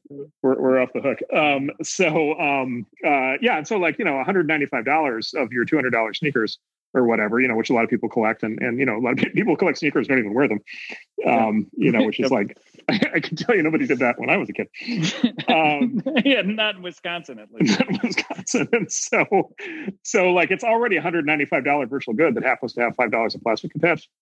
Um, yeah. and, and so I would say, and, and I would also say, look, like you know, and again, like a lot of people are cynical about this kind of thing, but it's like, look, like a big part of the entire point of life, right, is is is aesthetics, right, like oh, yeah. the design of the thing, you know, the way that we live and the design of things around us and like artistic creativity, right?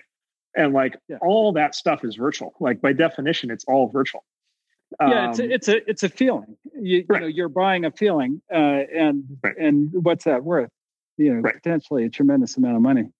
Yep, exactly. And so, yeah, this this is the, this is the kind of thing that gives at least Ben and I a lot of confidence in kind of the consumerization uh, yeah. crypto actually tip, tipping actually i think like basically right now. Um, yeah certainly feels that way. Yep. Okay good. All right uh, three more and see three more and then we'll try to see if we can wrap by 8.30 or so. So um, two uh, related questions. So uh, joe uh, uh, Fileo says what are the great problems that today's entrepreneurs must solve? Um, and anisa mirza says what are the most important startups not being built yeah, those are such great questions, and uh, I almost feel too small to answer them. But uh, look, I think you know one of the ones that we just discussed is so important, which is um, you know decentralizing everything, uh, and I think it's it's it's critically important for for many reasons. Well, here, here's here's you know one of the biggest you know decentralizing many of our kind of public and government institutions, meaning, uh, you know, our government is very centralized. And as a result, like all kind of centralized things, it's subject to kind of uh, slowness, rot, incompetence, corruption, et cetera, et cetera, et cetera. And I'm not saying do away with government, but I'm saying, uh, you know, put the more power in the hands of the people to organize themselves and to make a contribute a contribution to society um, permissionlessly. Because uh, right now, and one of the, the, you know one of the most exciting things that we see on these platforms is you know the ability to kind of self-organize and you know self-organize, agree, make contracts with each other, um, and do things. You know, from okay, our neighborhood needs a bridge or needs uh, you know security or you know needs a better park or all these kinds of things. We can't do this without going through you know getting permission from the government today. Mm-hmm. um, but like we absolutely can do them. We just need a different way to organize ourselves and get to a kind of a permissionless society. And i think that's you know it, it's a step that we need to get to and and one of the most important things that I think we need to build. Um, you know, look, there's there's a lot of things that have to happen technologically, but when we think about the scale of society, um, you know, we're, just running into a lot of issues um, with how big we are. You know, and it's not. I'm not saying it's bad guys and all politicians are bad and Congress is a bunch of assholes or anything like that. I'm just saying like we're really big.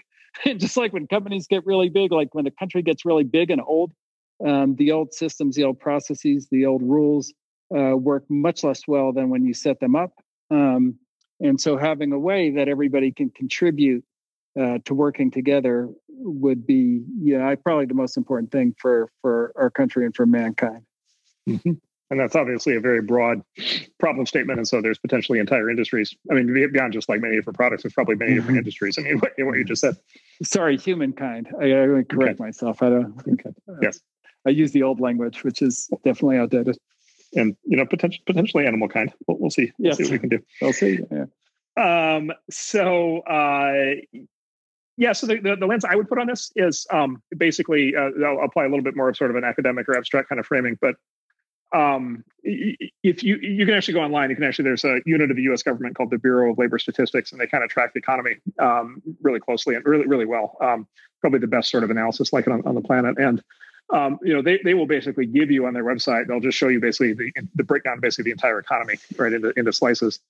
Um, and what you notice if you look at that, like if you do a pie chart of like U.S. Uh, what they call gross domestic product, so like the total output of the U.S. economy, it's really striking what you see because you see these basically these small slices of the pie where tech is like super active and super relevant, right? And so media and entertainment, right, or like you know video, you know video games, obviously, or like you know retail right? Um, or you know, electronics, or um, you know, there's just like you know, if you just kind of go down the list of the things that Silicon Valley does, like you know, we we we tend to do really well in kind of those those those smaller slices of the economy. And then there are these other things that are these just giant slices of the pie, right? Um, and you know, the big obvious one is like healthcare. Uh, healthcare is one sixth of the American economy and growing, right? And so, on its current course of speed, it's going to go from one sixth to one fifth to one fourth to one third to one half of the economy. Of course, it has the characteristic that it, you know many things are causing it to get that large, including the fact that nobody wants to pay for it. Um, but um, you know that's really big. And then there's another you know really big slice for education. Um, there's another you know really big slice for housing.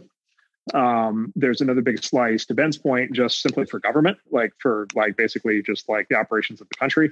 Um, there's actually another big slice for you know basically law kind of in there. Um, and these are these are things in which tech is either you know either somewhat present but hasn't had a huge effect or is just basically like not present right and so you just kind of say like historically give an example historically uh, you know pri- private homes like private home construction is this just gigantic industry uh, in the us it's really central to people's lives it's really central to you know what's called the american dream the idea of like being able to own your own house be able to raise your family there um, and like you know silicon valley historically has had almost nothing to do with this um, transportation, by the way, is another big one. Um, Silicon Valley, you know, 10 years ago had almost nothing to do with transportation.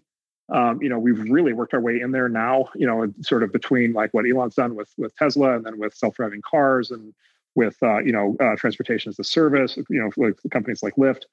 Um, and so, you know, that, that's an example where we're actually making progress, but that's, that's one that's really striking because, because as of 10 years ago, we, we, we really hadn't.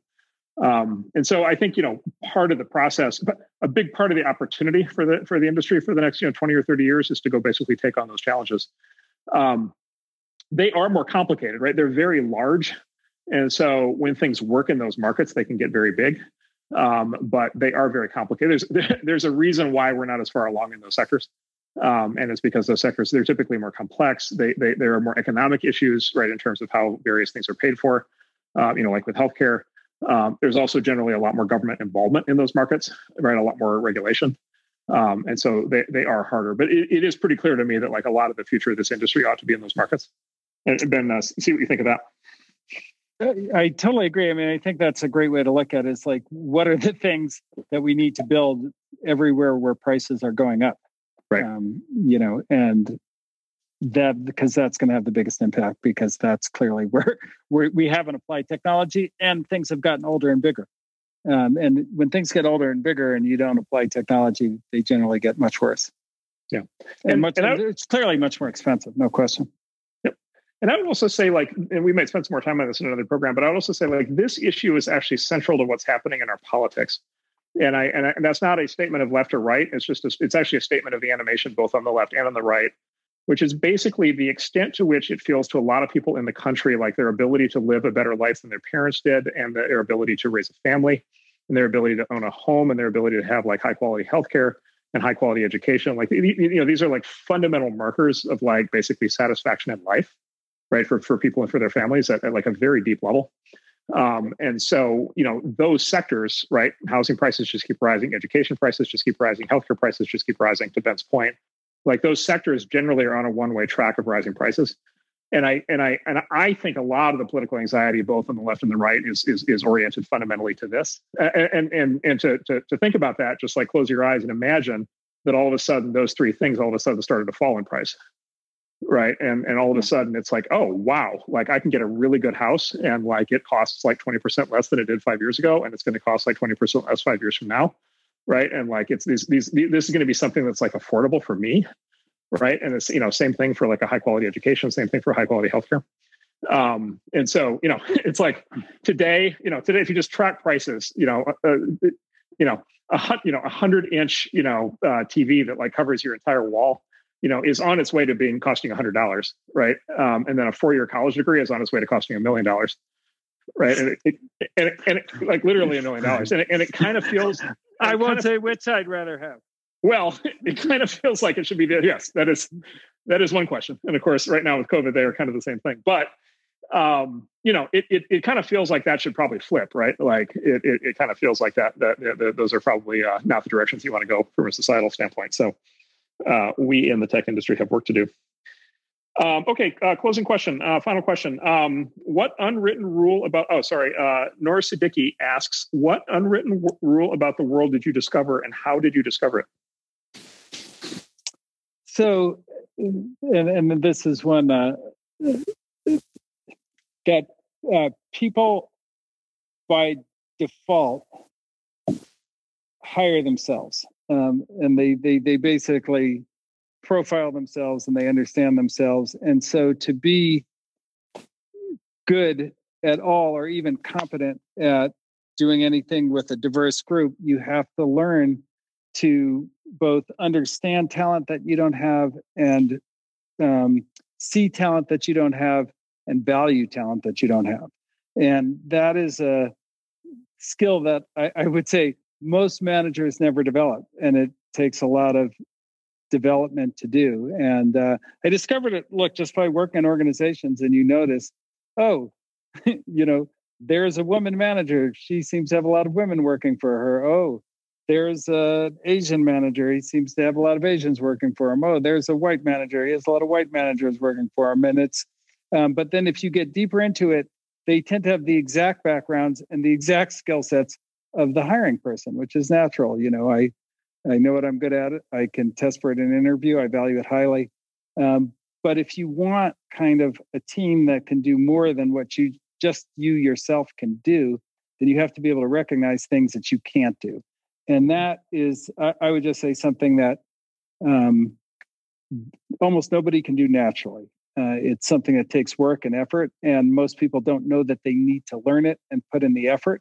Um, they think they just need to be not sexist or not racist, uh, which doesn't work, by the way. Uh, you actually have to really learn it and understand it. And the, the analogy I like to use for this is a football team. You know, if uh, like if you were a wide receiver and you just can't evaluate people who weigh 300 pounds, and you put everybody on the team runs really fast and is really skinny, um, then you're going to lose every football game. And I think that's uh, the way people just don't look at other kinds of talent that way. But it's it's really uh, kind of critical in organizational development and business and these kinds of things. Mm-hmm. Good. We may we may come back to that in a future show. Yes. That is a, a, very deep topic. Um, I would nominate two. So one I, I, just I got from Steve Jobs, but I think about it all the time. Um, is um, uh, Steve once said, um, all, "This is a great, it's a classic Steve thing." All of the things in the world around you uh, were designed and made by people who are no smarter than you. And I've always found that to be a very. Is that true? Well, it was. I, I, always feel they were more smarter than me. It was. Let's just say it was true for Steve. Yes. Uh, the rest, the rest of us might might might have uh, might be might be pulling our, our, ourselves up for a while. Um, but like look there is a lot to it um there there is a lot to it which is basically like nothing that exists around us like just magically happened like and and and it, it, I often find like I don't know if people have this experience. When I was a kid, it's kind of like I always kind of have this question of like, okay, why is it that way? Um, and then the answer was always like, well, because it is, right? And and then the, you know the next version of the answer is like, well, because it always has been. Right? yep. Right. And then it's like, and, and, actually, you know, it's interesting. You know, when I was a kid, it was like pre, pre Wikipedia, and it's just like, okay, then I'm stuck, right? Like, I'm like, okay, like, okay, that's it. That's all I'm going to find out. And like, if I wanted to like dig into, like, I don't know, like, you know, why do chairs have four legs and not three or five, or like any any question, right? It's like, okay, you know, trip to the library, card catalog, like, you know, interlibrary loan, like, you know, good luck um, you know, at least today you can just literally, it's one of my favorite uses for Wikipedia, which is like literally just like, okay, how did that happen? yes. Um, and so, right. you know, the, the world has really opened up in that way. But the, the, the derivation of that is just like, okay, all, all this stuff got designed and built. And then when you, when you go back and you kind of dig into like, okay, who did it and how did these things come, come about? Like, you know, it's generally some crazy story, right? Like it generally is yeah. not, you know, somebody in like a big, you know, research lab doing dot, dot, dot. Like it's, you know, usually some crazy person out in the fringe somewhere who like had some crazy idea. Um, and like that was the thing that took. And and so it's it's basically like I, the message I carried away from what he was saying is like the world is actually a more inviting place uh, for invention and for creativity. Uh, yeah, it seems because like literally that's everything. Oh my! You know my favorite book on this is the one that you recommended, The Tube. Yes, about the invention of television and how yes. like wacky that was, and just like guys, it's like trying stuff, and then all of a sudden you had TV. Yeah, so I'll just give the, the yeah. brief. I love that book. So it's book book's yeah. called Tube. It's it's uh, like an MIT part of MIT history series or something. It's um, but like yeah, the, the, the legend of TV, you know, is there was this guy Philo Farnsworth in San Francisco in like the 1920s who just like figured it out, and that was that. But it but it actually turns out there was like this 50 year backstory. Um, they they basically started working on TV right right around the time they got the telegraph to work. So it was, you know, kind of around that time period, 1860s, 1870s. There were just like a bunch of crazy people who just had this idea that says, well, you know, you know, we can do sound, you know, they, they had radio, you know, they had radio starting to work, they had telegraph starting to work, and so it's like, well, we could do pictures. And then, but like they didn't have anything. They didn't have any. They didn't have any. that was blocks. it. Yeah, that was all they started with that idea. Like they didn't have like indoor. You know, this is a time when they didn't have indoor lighting yet, right? And yeah. so the the the extent to which some of these people spent like decades of their life, like there's this guy that goes through the whole story of this guy, I think a Scottish guy, um, and he literally invented and actually deployed analog television um, eh, sorry, eh, that, that's not right. Mechanical television. Um, like eh, television is a mechanical device. So imagine like no tube, you know, for, forget even flat screens, like no CRT, no tube, no nothing. Like, and he literally, it was like spinning blocks. It was like a television made out of Legos, which is not that different than Charles Babbage's yeah, yeah, yeah. original computer, which is like you know a computer made out of wood powered by steam. Yeah, exactly. And so he had this thing, it would literally sit and it would spin these blocks that had different colors on them to show images. You know, it's like a 32 by 32 grid or something like that. And like the thing is sitting there, like chunking away, spinning the things. And he got it to work. Um, and yeah. he, took it, he took it to the BBC, which owned all the spectrum in the UK at that time. And he said, please, could I have a slot where I could like test this thing? Um, and, you know, of course, they thought he was like completely out of his mind. Um, and then they finally gave him, I think, if I recall correctly, the Thursday night midnight slot for 15 minutes. yeah, no, that's right. That was right. It's Thursday midnight. to, which, to is test. like which is what they gave like rap music, by the way, when it started out too. exactly. And of course, BBC is like, yeah, look, you can have the slot. And then if there's any consumer demand, we'll expand it. Right. And it's like, okay, consumer demand, number one, for this crazy mechanical television, but number two, at Thursday night at midnight right? Like, you know, thank thank you so much, you know, BBC overlords. Um, and so, and this is like, you know, what, 20 years or something before Philo Farnsworth got his thing to work, or like a, it may, you know, something like a decade or something like that. So, so anyway, the point being is like there there are these backstories to these things where like they were genuinely new.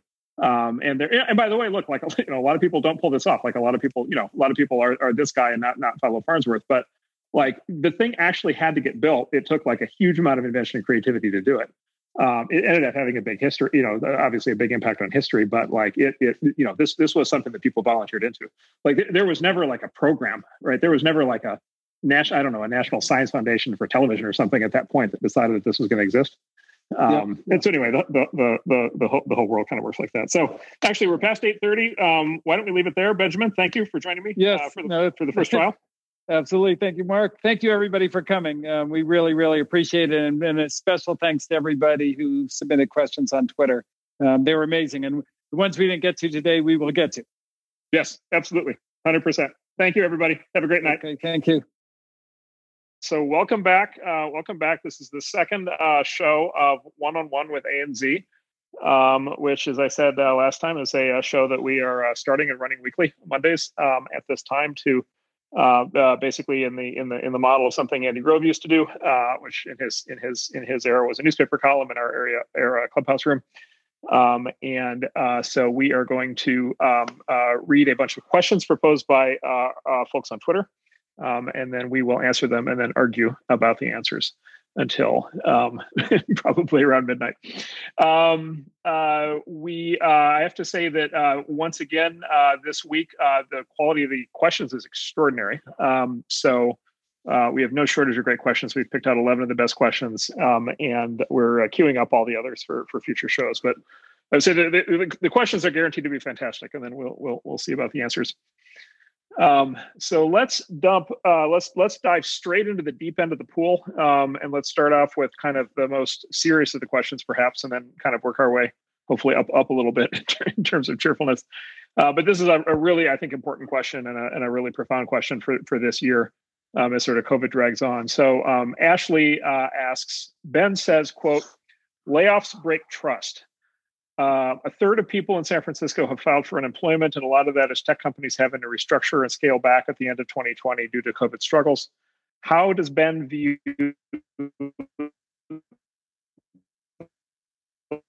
long-term traumatic impact of this period? Yeah, that's a great question. It actually reminds me reminds me of my career during the dot-com bubble yep. and a lot of layoffs and, and trauma in that sense. So that does have differences. So let me kind of start with um, just why and it's obvious but but i think it's subtle as well as why layoffs break trust because when you're ceo you kind of you know look people are nice to you because you're the boss and um, you can take that too far in your mind thinking they really like you and maybe they don't like you as much as you think they do. And then when you do a layoff that gets tested in severe ways. So look a layoff is a breaking of trust because you literally broke the promise you know when you hire people you tell them this is going to be a great company. It's going to be awesome. You're going to have fun here. Your career is going to advance. And then all of a sudden you're firing people and sending them home. And a lot of ceos will make the mistake while saying well you know we laid off you know maybe we laid off people who we didn't really need or didn't really want. And that may be true but those people um, who you laid off are closer to people in your company that are staying than they are to you um, often and in every case, I mean, there's nowhere you're closer to every employee than than anybody else is.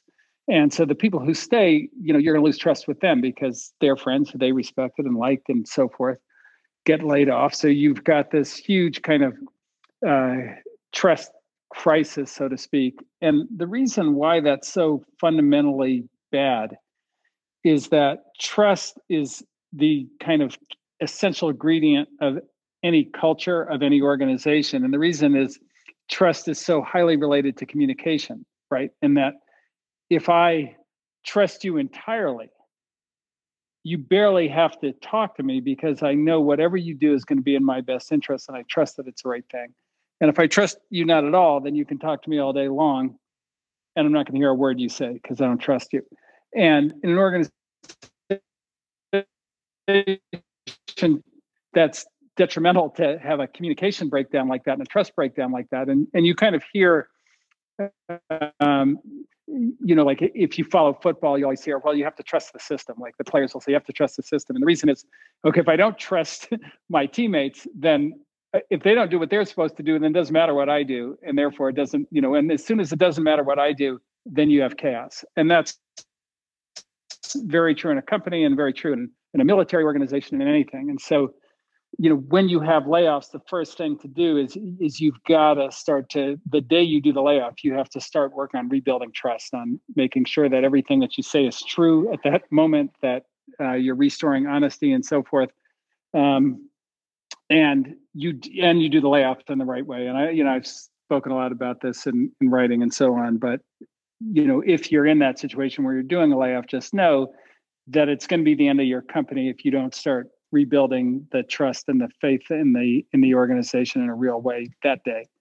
Mm-hmm. Um, it's exacerbated in COVID, and this is something I've noticed, uh, kind of in our own firm, is that kind of face to face is a natural free trust builder. Like mm-hmm. it's basically like if I'm with you and I can see you and I can see your intentions, um, and you know, if I can, you know, shake your hand or give you a hug or touch you, like that's that that that creates trust in a way that's almost impossible to do on video. It's it's actually the one thing that uh, and so you know so you have that problem on top of it so i think that you know any leader uh, right now has to be thinking very hard about okay how can you how can you create trust how can you maintain trust um, how can you rebuild trust you know coming out of this particularly if you stay remote um, because that you know it's such a fundamental underpinning of everything that you're going to do mm-hmm. so well, I, let me ask you two questions. So, first of all, um, you know, when the dot com crash happened, you know, there was the, I would say, widespread view that it was the fault of the tech companies. Yeah. Um, right. Uh, it was like our fault. Um, when, um, you know, the financial crisis happened, it was, you know, the fault of the banks. Yes. Um, you know, when a company. which, which was, I think, I feel like it, it wasn't more true with the banks, but what was true with the banks is they actually risked our money, meaning taxpayers, whereas we just yeah. risked our investors' money, which, you know, as a VC, like we know that we knew the job is dangerous when we took it. Like that yeah. seems more fair, but anyway.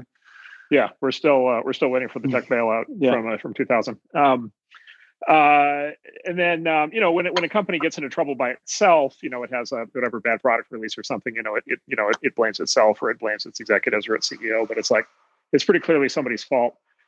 COVID is, you know, COVID's different, right? Because COVID's like, at least in theory, like COVID's nobody's fault. Um, and you know, it's like a, you know, it's like it's quite literally acting God, you know, kind of territory. And so I guess yeah. the question is, does the fact that, twi- that the COVID is anybody's fault, does that make any of this easier, or does this just does that really actually not matter because we're talking about people's lives and that's just actually not a factor? Well, there's a couple things on that though. One is um, not every company is laying off. Uh, yep. So if you're doing the layoff, you know, and particularly I see this in like software, like SaaS. So like it's one thing you're a travel company and that kind of thing. That's a little maybe you get a little more of a pass. But let's say you're like a SaaS software company, um, but you know the way you know your your stage of development you know your way of selling so forth you're going to have to do a layoff. There are a lot of saas companies that didn't do layoffs. Uh, so yep. you know at that point you are going to take the blame. And then the other thing that happens in a layoff is you end up laying off some of the wrong people if you're big enough. Um, right. and i'll just give you an example. Like i laid off uh, and and it and it kills things. So eric vishria who's a uh, great partner at benchmark capital now and used to work for me at opsware I laid off uh, a really good friend of his who was one of the smartest guys in our company by accident. Like I didn't lay him off directly, but he was laid off. Um, and you know, I had known Eric since he was 19 years old, and he had been working me for me for years. And he was so mad at me, he was you know ready to quit over that. Um, and that didn't have anything to do with the fact we did the layoff. It had to do with the fact that we laid off the wrong guy. Uh, and you know, so you you you do have those kinds of issues as well. Yep and then let me outline a scenario. So I, I, don't like after the last year, I don't want to predict anything anymore for the rest of my life. Um, the world is apparently getting yeah. very strange. But um, let me lay out a scenario for what follows kind of COVID. And I, I think there's actually pretty, I think pretty good odds of this scenario, which which basically is like, okay, like we've we've passed through this like one way door where we now realize, like we we being CEOs and investors, like we now realize that it's possible to structure and run companies differently than we all thought.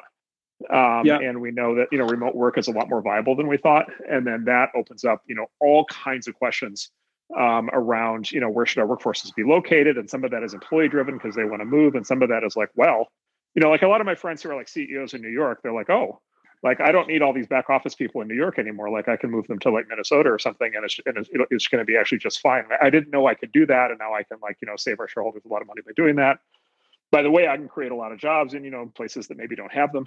Um, yep. And so, so there's all that, and then there's just like basically this sense I think among CEOs, or there there will be that basically is like COVID is to some extent a get out of jail free card for doing anything you want to do to restructure your company.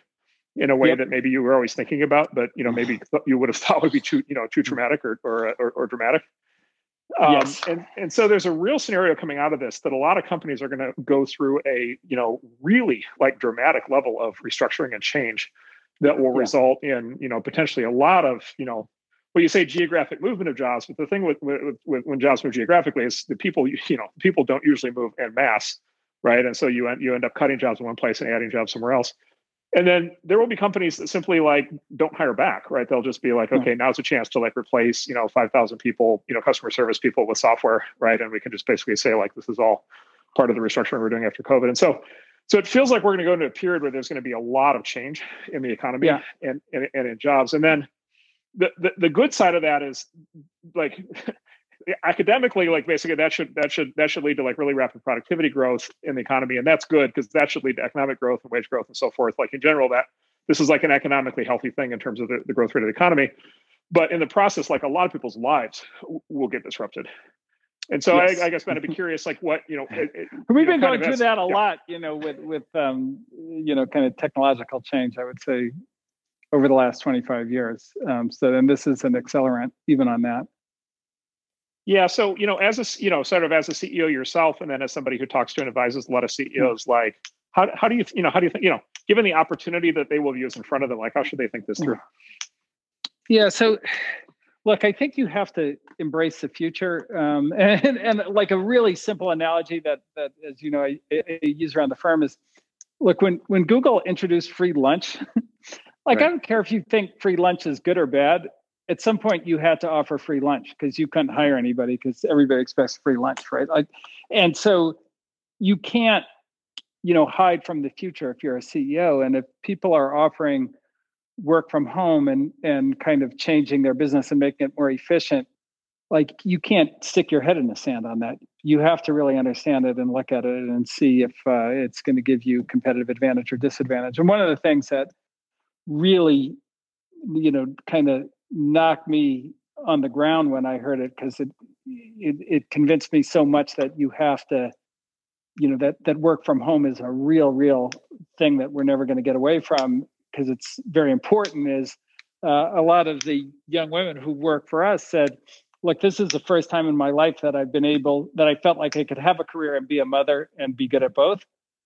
And so, like that's that's a much bigger thing than you know a commute or anything else. And so now you know you you are in a new world. And so i think the first thing is you've got to embrace the new world and you have to understand it and you have to you know as as uh, our friend sheryl sandberg would say you have to lean into it and not run away from it.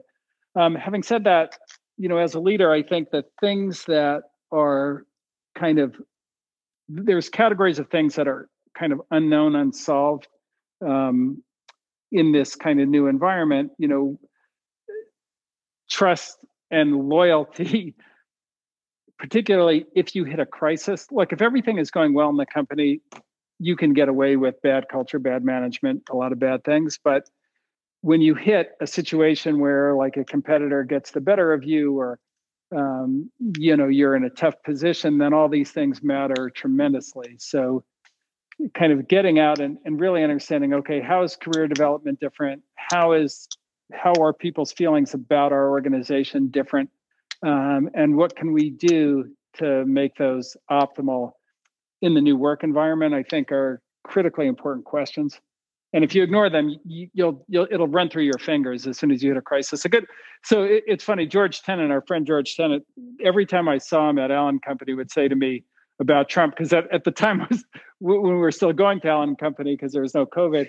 Um, look, things were going like reasonably okay in the country. There were a lot of like he'd say a lot of crazy stuff, but it, it wasn't really like a it it didn't kind of melt down the whole country. But what George used to always say is like just wait till there's a crisis, then we're we're going to be totally screwed because this guy just says crazy shit all the time and you know like in a crisis it's going to be problematic and I think that um, that's kind of like what this is. Like, I, I don't think it matters in, unless there is a real crisis, but in a crisis, it's going to be the only thing that matters. Yeah, a friend of mine observed. He's like, you know, it like up until now to like, you know, either fire somebody or to quit um, you know, it was always like a thing, right? Because you're like in the office, it's like, you know, the secret meetings in the conference rooms. It's like, you know, somebody's actually going to leave. They have to pack up their desk. It's like, you yeah. know, you have to say goodbye to everybody, right? It's like there's all this shame, right? It's like this yeah. whole thing. Oh, yeah. Right. And so my friend observed, he's like, okay, if all the meetings are going to be on Zoom, on Zoom, then you just log off Zoom one day, right? And you log in a different Zoom the next day. And, you know, it's a different set it's of faces. Yeah. Yeah, you know, that's a really good point. Also, in terms of kind of what I spoke about earlier, right? So then maybe your peers don't care about you as much either. Right. They're fine. You got fired. Yeah. You're not a, really my friend. I only knew you on video. Right. it's not like we had a beer or something. Right. So that, that that's a, that's an interesting point. I, I think that's I think there's a lot of truth to that. Yeah. Um, there's this and, concept in, there's this concept in psychology of the it's called the, the parasocial relationship um, yeah. And so it's it's the it's sort of the friendship. Actually, it's actually the warm feeling people like feel towards celebrities they don't know. But it's basically this idea of like it feels like it's a relationship, but it's not. Yeah. Right? yep. Yeah. Yeah. Yeah. No. That that's right. That's right. it uh, it definitely cuts both ways. I mean, it's an interesting.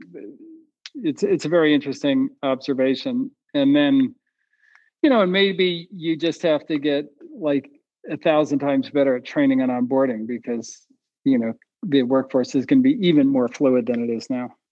Right. Right. Exactly.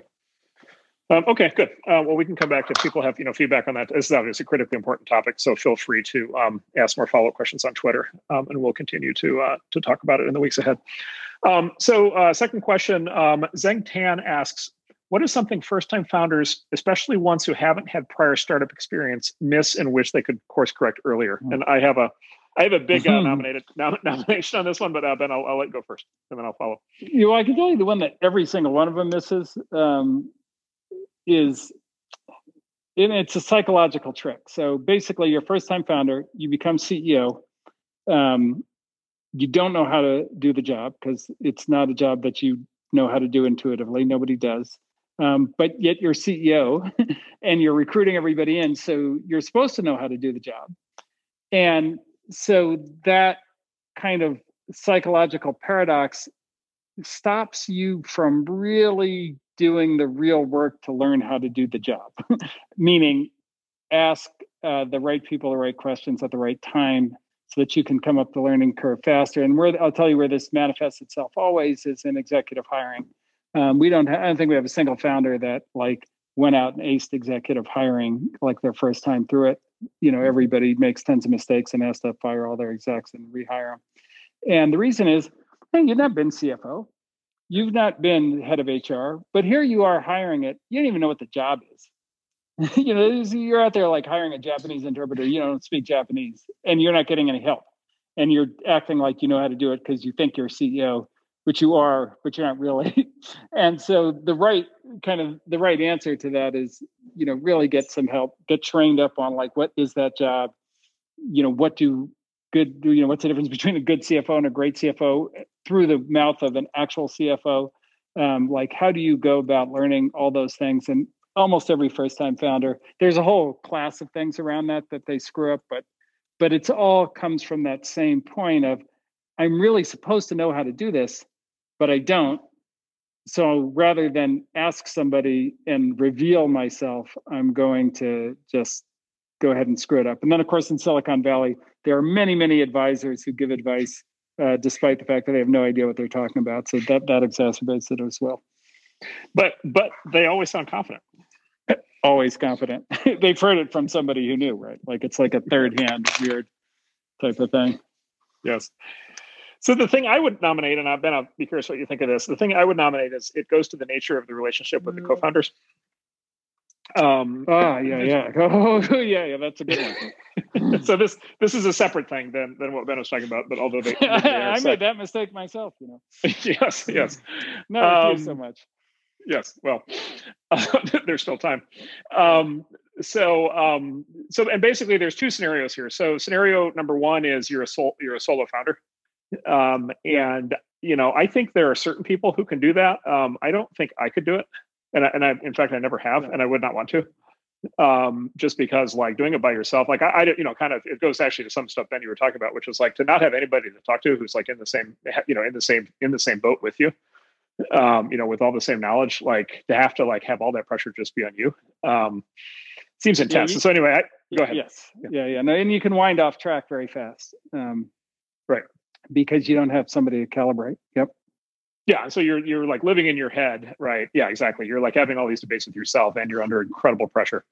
Um, and so that that's a it's a it's a it's it's really tough. And of course, this is one of the reasons why people then have multiple founders so then the multiple founder thing basically um, the way i think about uh, i guess uh, give a the conclusion first and then explain why. So the, the conclusion is as follows which is like i've had many many conversations with like founding teams where they're very very worried about you know who's going to be on their board and they're very very worried that the vcs are going to like judge them and fire them and like you know and every and every once in a while that happens and there are you know some some, some famous stories of that happening in the history of the valley. Uh, but they're very worried about that. What they're never worried about is them turning on each other, um, which happens quite a bit. which happens quite a bit, and and you know if you're if you're in our job, basically what you see is the ratio of this is like hundred to one or something, right? Or maybe it's more. Maybe it's like five hundred to one or thousand to one, which is like when when when when when there's a when there's a traumatic event at the top of the company that affects the founders, it's virtually always the founders turning on each other. Um, yeah. and it is it is almost never the investors or the or the board members. Um, and so it's like, okay, like, you know, why can that be? And, and, and then of course the thing that you do is you basically like you, you have this conversation with the founders and, and they, and in every single case, they assure you that won't happen to them. Right. Because like, you know, they're, you know, they, they've been, you know, they've, they've known each other since age six, you, you know, they've, they've like, you know, been best friends forever. Although th- th- those ones do better than the ones that, uh, you know, met at Y Combinator or that kind of thing. I have to say. Right. Yeah, the more yeah, right, exactly. Yeah. The, the, more recent ones are the, the, shotgun weddings, where somebody said, "Oh, you two, you two yeah. should team up," or somebody said, you know, or even worse, to get funding, you have to go find a co-founder, and then you right, you do it on the fly. yep. And, and so then it's like, and, and, and basically it's like, okay, well, why does this happen, right? And I would say, like, I don't know, Ben, what you would say, but it maybe is like, I don't know, half of successful companies or something. There's like a founder schism, or maybe more. Yeah, I mean, well, if you look at kind of just Silicon Valley, uh, well, I mean, you know the, just pick any big company and go, well, where is the other founder? Like, where is Larry Ellison's co-founder? What happened to all the co-founders at Facebook? You know, like, yep. we're, we're, all of them. Yeah. Why didn't Yeah. Why didn't Paul? It's actually funny. You know, yeah, where's why, Paul, why Paul Allen ever go? Yeah. Right. Why didn't he ever go back to Microsoft after he, you know, he actually got better and like went on to have like quite a life? And like, why didn't he go? You know, he was only there for four years. Why didn't he go back? And he, he explained that in that book. You know, like he heard him talk about. exactly. So Paul, Paul was so mad at Bill. Paul was so mad at Bill um, for a story that he tells in the book, which is an amazing story. That he literally held the story for 30 years before he wrote it in a book, and then he published it in the book without giving um, the Microsoft people any any advance warning. Um, yeah. He was so he was so excited to have his revenge. Um, so so that's like a great example. So it's just like okay, like there's these founder splits all over the place, and then it's like okay, well, why is that? And my view on that is the reason it's just because like it's just it's just flat out the pressure, right? It's just like okay, you you might have known somebody, you know, hopefully for longer than a month or a year, but like you know you've been in various circumstances together, but you haven't started a company before um, and then you're in this like incredibly high pressure you know hothouse you know kind of situation in yeah. which like things really start bearing down and then that's when you start to discover things about each other, right? And so you start to discover things about level of commitment. You start to discover things about work ethic. You start to dis, you know discover things about responsibility, conscientiousness. You start to discover things about like emotional control.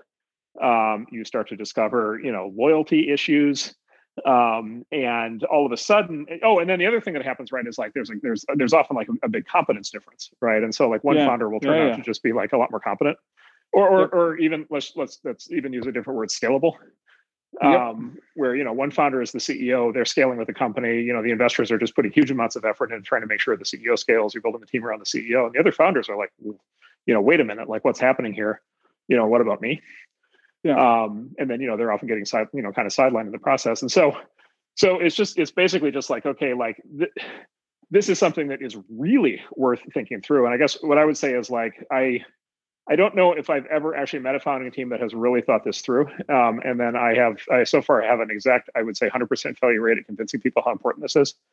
Um, yep. and, and by the way, the, the tip off on how, and how the tip off on my failure rate actually is that um, it goes to founder vesting um, yeah. which is founders really ought to like revest their stock, like frankly, as often as they can. Um, and in my in my view, or at least like at the time of like raising venture capital, uh, the reason is, right? Because yeah, they always feel burned when one of them walks away and the other one's building the company.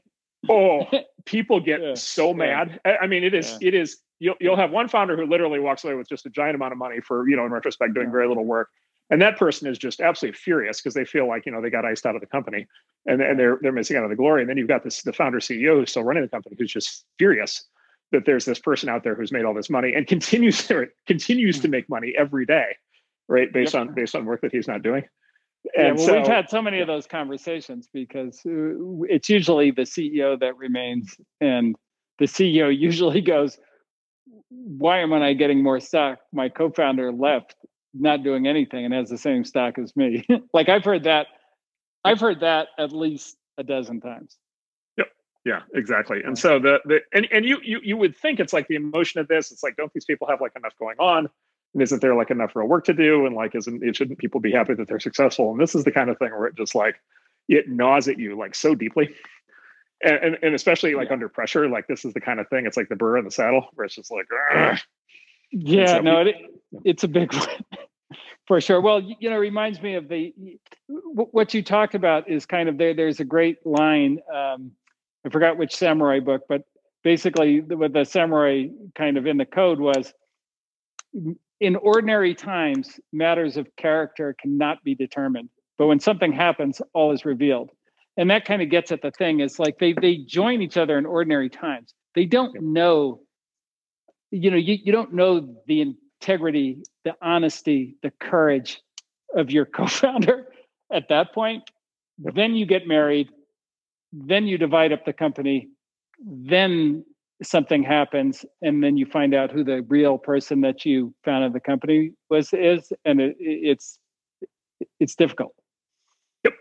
Exactly. And so i would say for first time founders uh, tread very carefully if you're going to do it yourself and tread very carefully if you're going to do it with somebody else. Um, yeah. And, and this stuff like matter, this stuff matters. Like this stuff matters so much during the process of then all the work that follows. So this stuff uh, will definitely have a big. Actually, impact. you know, one of the best things that ever happened to us is like we had like a pressure incident when we were yeah. raising the A round, and I think that that that helped the company get through like some of the horrible shit. Um, hmm. You know that just just because right. you know we had something happen so that kind of revealed a little bit about who each other were. If if that hadn't happened like we wouldn't have been tested so early. Yeah, it might have been a lot different right? So we have something to thank that guy for. Exactly. We won't name names today. No no that's nice um so, uh, all right, next question. Uh, and actually, it's uh, somewhat related. So, uh, uh, Vinayak asks Is there any observable difference between founders of 1 billion versus 10 billion versus $100 billion uh, market cap companies? You know, sort of, let's say, you know, kind of by, by venture standards, small, medium, and large outcomes. Um, independent and externalities like market slash speed of adoption slash killer talent and exec team. So, so specifically differences in the founders. You know, the the CEOs that that we've worked with who have had the really big outcomes, um, you know, be it uh, Todd McKinnon or Mark Zuckerberg, um, you know, kind of across different kinds of things. So the, there are like the common things are just unlimited determination and um, extreme courage. I, I, would say like those are the two like character traits that they both have. There are other things like founder velocity and this and that and the other, but to kind of get to really big, you have to one you have to walk away from a lot of money many times. So you know that takes a, like a tremendous amount of determination to do that, and then um, you have to, yeah, you you just have to like be willing to walk through an unbelievable amount of pain along the way. So th- th- those are kind of the character things, at least that mm-hmm. I noticed. Um, you know, there's other like talent wise and you know how brilliant they are and how great the ideas are are of course huge factors in how what the outcome is. Yep.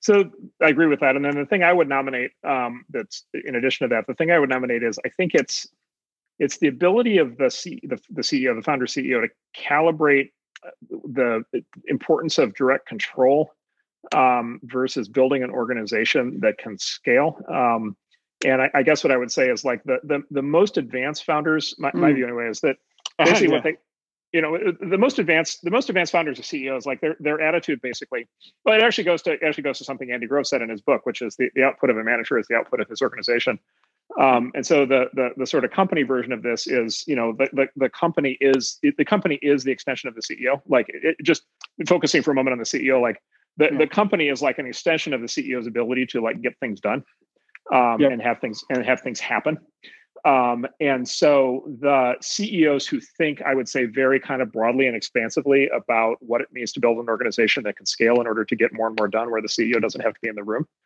um, you know, yeah. is, is, is, is, It's definitely a requirement for the for the large outcomes. Like you have to do that at some point. Um, yeah. And then I guess yeah. I'd say, you know, founders. There are founders who where the companies clearly have that potential, where they just they for whatever reason they feel like that's just too much i don't know if it's too much of a threat or a challenge or what it is but like they kind of feel like they need to have too much control in the moment and they can't quite ever let that happen yeah that characteristic is is a tricky one to develop because um, you have to be in order to do what you're saying you both have to be okay with like things being broken in the organization because they're you're letting them out of your control so you're going right. to have things that are embarrassing to you that are kind of bad but then at the same time you have to be extremely urgent about getting all those fixed um, so it's that balance of not uh, basically stretching yourself out so thin because you have to review every stupid word and everything and you have to you know like uh, rewrite people's code and do all these kinds of things that that, that people feel the need to do um, at, at the extreme micro level um, but at the same time, you have to really care about kind of pushing things forward and getting them better. And that's difficult psychologically because mm-hmm. if you can't take the fact that things aren't good, um, like most people are either happy go lucky, like, okay, it's fine, everything's broken and I don't care, and that's terrible, or they're like so incensed about it that they're too controlling and they don't uh, they they're not able to grow the organization effectively. Yep. Right. And then you get this thing where it's like there's there's just clearly more potential, but it's like the company just simply can't get to it. Yeah. Yeah. Yeah. Look, there's there's a lot of things that are really important and amazing to do, and you're just not going to do them. right. and right. that look, it's uh, and that's usually the best choice you make is to walk away from a real opportunity because there's a bigger one that you're working on. Yeah. Um, yep. Okay. Um, all right, next question. Um, uh, so our friend Louis Anslow asks, um, how do you think about neuroatypical founders? Um, is ADHD, which is I think it's uh, attention deficit and hyperactivity disorder, considered a net positive or a liability, uh, something to be managed and worked around, um, or something to be balanced out with a more neurotypical co-founder? And I would I would extend the question from ADHD also, of course, to uh, uh, you know sort of the Asperger's uh, or the autistic spectrum.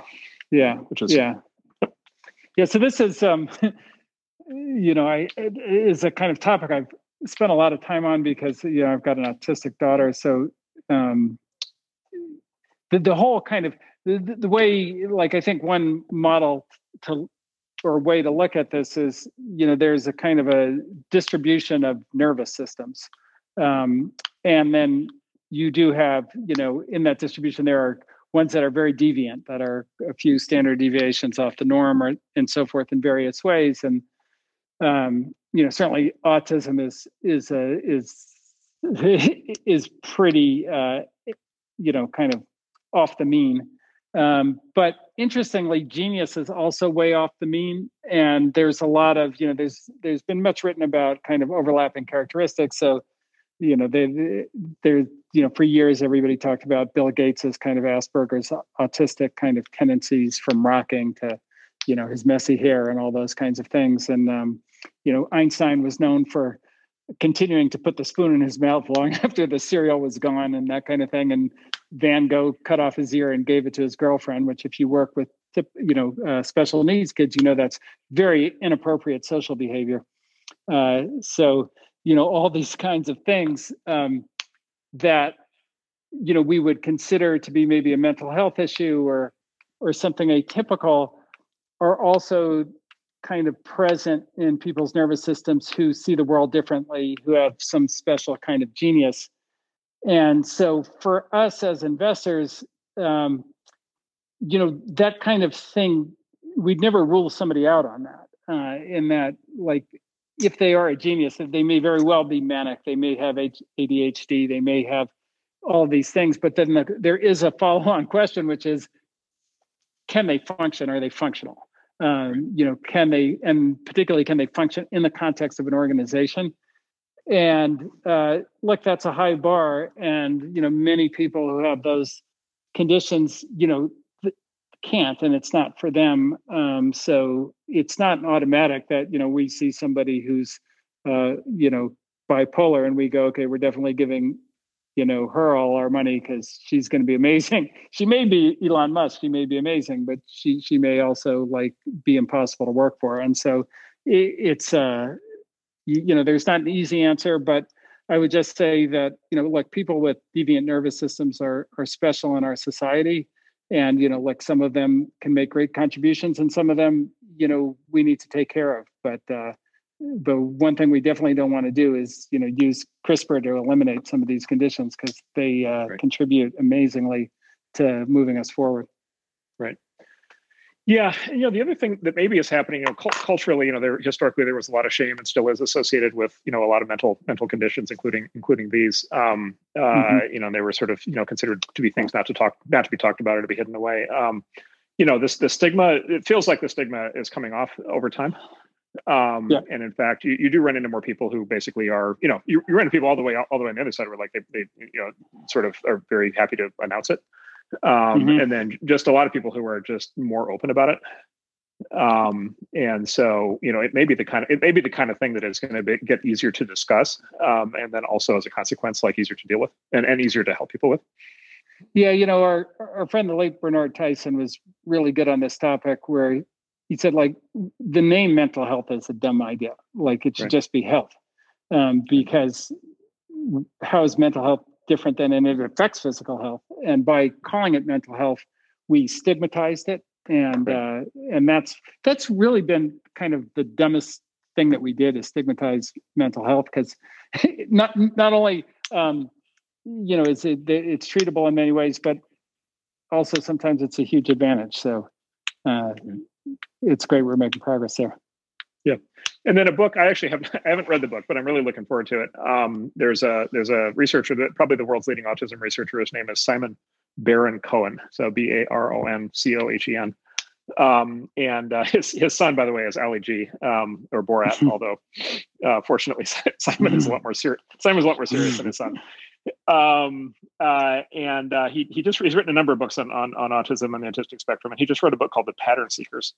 Um, and he, he actually tells sort of the historical story that Ben was referencing. And he sort of, he goes, it, it, apparently the thesis of the book, he's kind of goes through history showing how, you know, a large number of the people who like really move civilization forward over the last few thousand years are people who were, you know, somewhere on the autistic spectrum or had these, these, these various issues. Mm. Um, so anyway, I, I haven't read it. I've heard it's great. Um, so for people who are interested, I would, I would recommend that. Um, okay, let's see. All right. Okay, good. Uh, okay. Change the topic, different, uh, different topic. Um, uh, different domains. So uh, Palak uh, Zatakia asks, views on text versus audio versus video content consumption and creation patterns and how the world read internet will change in each of these three uh, three directions. And of course, this is like a very relevant question. Mm-hmm. You know, this is a very relevant question just because you know we live in a world saturated, obviously, with media, and there's all these controversies around you know social media and you know streaming and you know video and all these things over the last decade. Um, and then of course here we are in Clubhouse, right, which is like a, you know essentially a brand new medium. You know, that kind of you know borrows from you know everything from you know conference calls to to talk shows, but like is is is fundamentally a, a new dynamic. Um, and so like where where is this all headed? And so let me advance a thesis, and I, I will say I, am I'm, I'm shamelessly ripping this thesis off from somebody who's in the room, and in fact is actually in the top row of the room. Um, Antonio, our friend Antonio. Um, uh, that basically uh, borrows on work done by media researchers like 60, you know, 50, 60, 70 years ago, including Marshall McLuhan and this guy named uh, Walter Ong, who did this did this sort of mm-hmm. very interesting work on this topic. Where he basically the thesis basically is that there's there's sort of two kinds of cultures um, in terms of how media intersects culture and sort of you know potentially determines culture or determines the shape of culture. He said there's sort of two kinds of cultures. There's oral culture, uh, or what he calls orality, um, and then there's literary culture or literate culture. Um, and so, and, and think of, and think of this historically. Think of this historically as you know, there were people way before there was writing, right? Um, and there were people way before there was math right? You know, so ideograms and like all the numbers and all these other things. And so, how did those people communicate, um, and how did they, um, you know, sort of shape their ideas, transmit their ideas? How did they develop culture? Like, how did they develop ideas that actually passed on from generation to generation? Um, and, and, they were, and they were by definition oral, oral, cultures, right? The, the the the one thing that they could do was was was speak, and so the the entire culture was built around this this kind of uh, this kind of uh, oral foundation. Um, and then, you know, later on, the, it's interesting. Like the Greeks, I think, uh, sort of uh, were one of the inventors of, of, of writing, but then they actually continued a largely oral culture for the next few hundred years. Um, and then, you know, kind of literary culture developed. You know, the, the actually Christianity, the Bible, you know, was a big mm-hmm. part of it. And then, right, the you know, printing starting, press, yeah, sure, right, right, exactly. And then the printing the printing press kind of kicked it into gear, like for real, right? Because the printing the printing press lets you move from a very small number of people who could literally hand copy out books who were called scribes to a world where you could have mass production. And, and right, the thing that was the very first thing that was mass produced was the Bible. The very second thing was uh, uh, scandal sheet newspapers, um, fake, fake, fake, news media, um, li- literally scandal sheets in and around the Vatican, um, spreading all kinds of scurrilous rumors. Um, and then, you know, the Enlightenment basically, right, like in the 1700s, you know, around there, the Enlightenment basically was like, okay, now we have this basically technology for literary idea transmission um, and so now we're going to write everything down. We're going to like also do the same thing with numbers. We're going to like have mathematics. We're going to all of a sudden have like, and all of a sudden, like all of the like big debates are going to happen like through the written word, right? We're going to have all these like, you know, manifestos and we're going to have like, you know, the American Constitution and like, you know, these things are all, we're going to have, you know, philo- philosophy as we, we understand it now, right? Is distinct right. from religion, which is, you know, basically through, through a process of writing. Um, and so then we moved into this world where we have a literate culture and the thing about this change, at least the way the theory goes, is the thing around this change is that if you think about it like an oral culture, like pre-rational is not quite the right term, but it's like the focus is not rationality or logic. The focus is on uh, interpersonal interactions. Right, relationships. Um, yeah, relationships. Right. So oral cultures, in, in the theory, oral cultures are social in nature. Uh, they're emotional in nature. Um, they have to do with right around uh, human relationships um, they have to do they're they're very family centric, tribal centric. Um, you know, they're very focused on establishing you know very strong bonds you know between family members or tribe members. They're very focused. You know, for, for a very long time, by the way, they were all inherently inherently religious. Like for a very long time, basically, mm-hmm. families and, and tribes both essentially were, were religious cults. Um, to be and the, and the religious cult was was basically the the the the sort of the idea of the community as encoded into its traditions transmitted orally um, basically ended up ended up ended up in the form of a cult. You know, it passed passed through generational lines. Um, and so, and, and of course, what did what what didn't they have? Right? They didn't, you know, they didn't they didn't they didn't have like almost everything today that we would we would think of as like science uh, or mm-hmm. rationality or you know basically like or like let's say abstraction right they, they didn't really yeah. they, they, really have abstract concepts because like how would you like even if you thought of an abstract concept how would you ever possibly communicate it um and so basically it's like okay human civilization then is like an oral culture up until i call it the gutenberg and the enlightenment. Uh, then you know in the west it, you know in, in, in, you know in various places various times we become you know in theory literate cultures. You know but of course the oral culture doesn't die right? And the oral culture kind even in the west it, it continues right exactly. Exactly right exactly. And by the way right what is sort of a classic expression of oral culture is music right? Mm-hmm. and it's like so it's like why is there music and why is there music with lyrics right and mm-hmm. if you think about it like if you go back like over the last few thousand years it's basically because what they could do was they could the, only way to get information reliably from generation to generation was to encode it in the form of a poem uh, right. or in the right, form yeah. of a story right or in form right. of musical lyrics right like in a Homer or proverbs or all those things right were, yeah, were memorizable exactly. right yeah and there's, there's actually all this research about how basically like they, they use like the structure of like poems kind of through the like the you know the, the, around the greek time or even like uh, uh, you know sort of uh, later on it's like you know there's is uses like very dense information packing it's like they're optimally mm-hmm. structured for like right. maximum inf- maximum mm-hmm. information mm-hmm. per line because like yeah. you, you, just like the, the, odds of it getting through right were just not that high and so you you, you had to really focus on, on mm-hmm. distilling it down there's such an awesome amount of wisdom in, in some of that stuff yeah Yeah, exactly. Well, that's the thing is it's all you know this this idea of the the Lindy thing is like the things that last, and it's like what whatever whatever songs or poems or you know um, you know sort of epic poetry like whatever survived was kind of by definition the best of what those people had to offer because right, it was the stuff that they remembered. yeah, and it was important enough Amazing. to pass down to their kids right across yeah. you know dozens or even hundreds of generations. Um, so anyway, but but like oral culture continues, and of course, oral culture is like you know conspiracy culture, right? Because mm-hmm. it's like okay, like how do we explain what's happening in the world? We can't deal with the abstractions, and so we need to come up with you know basically you know these social kind of theories, which which are sort of the form of conspiracies. So anyway, it's like okay, we had oral culture, then we had literate culture, and then it's like okay, does the internet and social media, right, and you know for that matter, things like Clubhouse, like are they a continuation of like literary culture or are they a return to oral culture? right? And by the way, here we are talking. Yeah. Right. Yeah. yeah. And, and so what we're doing here is, you know, very similar to although, what our. Although in this case we're talking about books, so we, we, we are. Well, so it's actually funny. So I'll, I'll just tell one more little story on this, and then get your reaction. So uh, Socrates, right, who's like you know one of the smartest people who ever lived. Uh, Socrates actually hated writing. Uh, there's a famous thing that he did in one of his things. So, so Socrates actually never wrote anything down. He only ever spoke, and, and that's why it's all what we know about Plato. Yeah, Plato, right? Plato yeah. wrote everything else down. Um, and so, literally, it's like Socrates refused to write anything down on principle. And then there was this like Plato kid following him around, right, in Athens, like scribbling all this yeah. shit down. And Socrates is like, okay, yeah, but he like was anti-writing, right? Socrates was anti-writing because he thought it messed up your memory. He thought that's right. That's right. Yeah, yeah, yeah. He said, "Look, he said, look, everything that's important, right, is something that yeah. you should be like."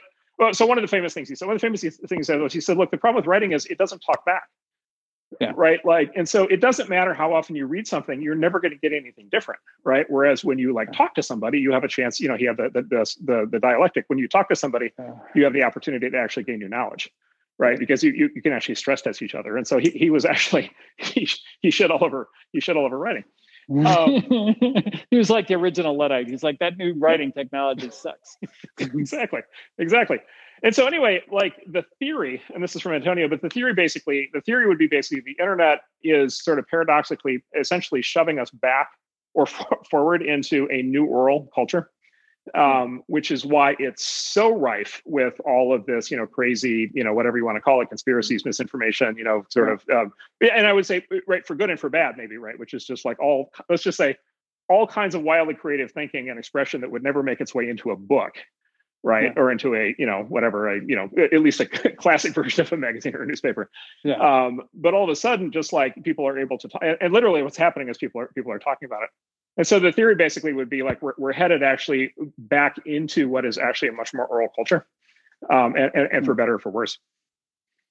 So that that that's an amazingly interesting take on that question, and I think I think it's right. It's interesting though. You know, the the other thing I was going to bring up is, um, and you uh, mentioned Marshall McLuhan, but um, the medium is the message, right? And it is you know one of the things about the different formats you know be it kind of the very short form text on twitter versus the longer text on uh, facebook versus the you know longer text on medium or substack um, versus clubhouse versus zoom it, it is the ideas uh, that you can get across are all very very different. And like one of the things that's been amazing on clubhouse is listening it's absent on Twitter, and it's mostly absent on other things. You know, there's kind of a conversation, I would say, listening and adding to the knowledge is, um, you know, the kind of additive knowledge through conversation is not something that happens on the other uh, social networks, or at least not for me. um, yeah. And so this th- this has been a real breakthrough on Clubhouse, I think. Uh, and so it's exciting to see where it goes. But um, it's certainly oral. so Ben, maybe more like Socrates. yeah, exactly. well, we, we we definitely need the Socrates at Clubhouse. I'm not hmm. sure. Um, yeah, unless it's like Wingnut, you know. Maybe maybe maybe maybe that's Elon. I'm, I'm not sure. Yeah. Um, so um, you know, the, I guess the question the question I'd ask you, Ben, is like, how do you? Because I know you, you you know you think a lot about music. Um, like, how, and, and sort of music not just as like a form of entertainment but like as a mechanism of i think you'd, you'd say like cultural transmission Um, yeah, no, and, for sure. It, yeah, and so like, how how would you think about like the role of music, like you know, in this framework? Well, it's interesting because you know, music is, um, uh, and when you kind of spend time with musicians, like the thing that they're always after is the feeling. Like, how do mm-hmm. they translate the feeling um, and the meaning of the feeling uh, into kind of a, a, work of art? And and you know, often like the huge challenge is how do you like create a new feeling, or like um, or correspond, you know, kind of anchor in a feeling that you have and. Uh, which goes very much you know like it, it's not surprising that it's, it's it's part of oral culture in that sense. And so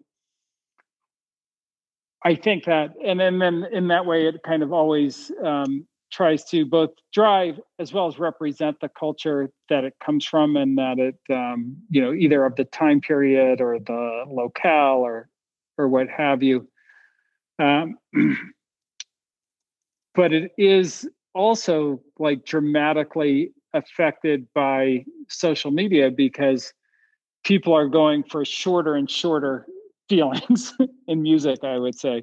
Uh, you know is one of the kind of weird kind of challenges that goes on because people want okay i want that feeling for this five minutes. Um, but it's not like you know when we were kids we'd listen to albums over and over and over and over again um, you know and, and get very attached to them because they would kind of bring us to a, literally a place, a time, and a set of friends that uh, that we couldn't otherwise get to.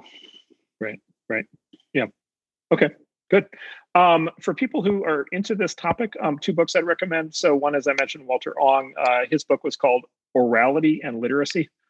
Um, and it is available on Amazon. And then there's another book that came out. It's an extraordinary book, by the way, um, by an anthropologist named Joseph Henrich, spelled H E N R I C H, and he just wrote this book called uh, Weird, W E I R D, W E I R D, and which is that's a great name. It's a, it's a great name. And so, and weird is an acronym. Uh, weird is an acronym for Western, educated, industrialized, rich, and democratic. Um, and it's this. It's a great book. It's this. It's sort of this takedown of basically the entire field of psychology uh, on the basis of like the Western psychology basically has only been studying basically undergrads at Western colleges as their test subjects for like the last hundred years, um, and that those are like the most uncharacteristic people in the world um, as compared to like everybody else. Yeah. Um, and actually, huh. it's which is a whole topic. But anyway, the, the, the point the point the point of bringing it up is the first chap- chapter actually opens on this topic of oral versus literate, and he actually goes into the science. And I was not aware of this. It's a, it's, it's an incredible. Uh, uh, he gives an incredible explanation. Um, when people in a society um, become literate, um, their brains physically change. Um, hmm. and what happens, he says, is that you need basically more, you know, neurological processing to deal with written language. Um, mm-hmm. And so what happens is your brain expands its ability to interpret basically uh, symbols. Um, and in the process, it steps on the part of the brain that interprets faces. well, and that goes together, right? Like you know, the uh, it screws up the whole relationship culture if you don't remember anybody's name because you don't recognize their face. It screws it all up. That makes a lot of sense. Yeah. Exactly, and of course, you know there are people. By the way, I, I haven't yeah. been. This, there are people who literally yeah. have this, you know, thing called, you know, face blindness. Ah, um, ah, yeah. You know, where they, they literally literally can't tell the difference. They literally can't. You know, I've actually had this happen where like I literally don't recognize somebody I met two minutes ago, right? And it's just like and it was just like you know for a long time i was just like okay i'm just like something's like i'm just confused or something. And it's like oh this is actually a thing. Um, but anyway um, uh, you know th- this is actually like a real there's actually a real thing in the brain. Like there's a section of the brain that is devoted to basically interpreting faces. And that is the section of the brain that like deals with you know basically how to but it's not it's not just recognition. It's also like how do you interpret emotion right? Yeah. um, right. How do you do bonding and have relationships and know when somebody's upset? Um, and so anyway it's it's it's interesting because like it's an actual physical change in the brain and it's a non uh, it's not a change in the dna um, it's a change in the uh, in the actual physical structure uh, so it's a, it's a neuroplasticity but it's probably yeah. but it's heritable. Yes? So he yeah. this is the thing that freaked me out is he says it's heritable. Yeah, yeah. um and so I, I, gotta say I, I'm not enough of a neurologist to understand this, but yeah, it's a it's a it's a it's a neurological change that's inheritable despite being not genetic. And at least in theory, like if it's not genetic, at least in theory, presumably this means like if you know there was like a nuclear war or something and we we reverted entirely to orality, you know, presumably our over time we'd evolve back. our, our brains would go back. Yeah. and, and, by the way, you know, justifiably so because they would need they would need that skill. Um, yeah. So anyway, all right, that's enough on that topic. Yes. Um, okay. Let's see. Let's go to let's go to these are now. Let's go to some more personal topics um, or more, more individual level topics. So, uh, Gabby Goldberg asks, how do you structure your days and your work in general to avoid burnout? And then related, uh, Ishani J. Patel, Ben starts laughing right off the bat. Um, what does your morning routine look like and how does it set you up for a successful day? And so, well, yeah, uh, I laugh because it presumes that like I avoid burnout, right? Which I don't think that's true, but um, I know, like the things that I find. I mean, there's just general like routine things like wake up, drink some water, exercise, and then you know, kind of I like to not do correspondences in the morning. Like I rather kind of read, you know, what's ahead of me for the day. Um, and then I find it to be very useful. You know, like and, and you and I are really lucky in that we're able to do the thing that we like doing the best, which is, you know, meeting people who want to change the world and learning about new their new ideas. I mean, like, and then like helping them do that. I, I can't even imagine doing any other job. like I would definitely retire if, if you kick me out of the firm or if I kick you out of like it. So getting back in touch with that, like why I am excited about it. And um, I usually go through my calendar and I ask myself that question, like, why am I excited about this meeting? Why am I excited about that meeting? And by the way, if I'm not, I cancel it. Yeah. Because, you know, it obviously is, they don't need me for it at that point. So, uh, in fact, you might be counterproductive. No, exactly, because I'm just going to be angry and, and get us a bad reputation and a, a negative score on some system. Right. Yeah. What What about you? How do you keep yes. getting burnt out? Yeah. So, um, so I've had kind of two modes of operation in my life, and you know, this firm has kind of kicked me from one end to the second. So, for for a long time, I would say I would describe it as just sort of pure fury. Um, yeah. so, so like to prove uh, yourself. Yeah, no, like the chip yeah. on myself. The, that's been a challenge for me. Is like, you know, I don't have nearly the chip on my shoulder that I once did. Um, yeah. Although you, have done a better job at maintaining it, I feel. well, I look for mm-hmm. I look for new motivators. Well, we'll talk about that about that in a second. Yeah. But um, yeah, so like for a long time, like how I worked literally was like wake up in the morning, just like work all go to sleep and repeat. And so it wasn't like it was not it was not structured per se. Um, you know, there's some loose adherence to a calendar, but mostly it was just work all the time. And then when, when there's more time left over, like work some more. Um, and so you know, if you're sufficiently motivated, you can do that for a while. And probably maybe you don't want to do that your whole life. Um, you know, with this firm, I would say, well, two things. One is this firm, and then you know, obviously having a family, which I, I did, you know, relative, relatively late, late versus versus a lot of people. Is it's like okay, like both this this yeah. firm and this business, and then having a family just simply demands more structure. Um, if you want to, like, honestly, if I want, yeah, you can't well, just work all day and pass out. That, that, that's so, really bad for family life for all of those young couples listening. yes, exactly. do, do not recommend. Um, and so what I've done actually is a, as a 180. So I wrote this productivity blog post, I think in 2007. And I basically, it was, I actually sort of lifted it from Arnold Schwarzenegger who claimed to have this as a technique. And basically it's, it's the, it's the, it's the idea of not having a calendar. Um, yeah. so it's this idea that like your day is wide open and then you just like work on whatever's the most important that, that day. And, you know, this is like what Warren Buffett says he does, right? You just, it's like, mm-hmm. well, actually Warren Buffett says he does this. He's like, Warren Buffett's thing is like, look, if you call me up and you're like, Hey, let's get together next Thursday, you know, my answer is no. Like I, I don't book yeah. things like in advance. But like, you know, if you do find yourself in Omaha next Thursday, give me a call. Um, and you know, it, you know, when you're when you're Warren Buffett, you can do that. When you're Schwarzenegger, you can do that. Yeah. Um, and so like I, I, was sort of like trying to push it as far as I could in the other direction. But like, you know, in this job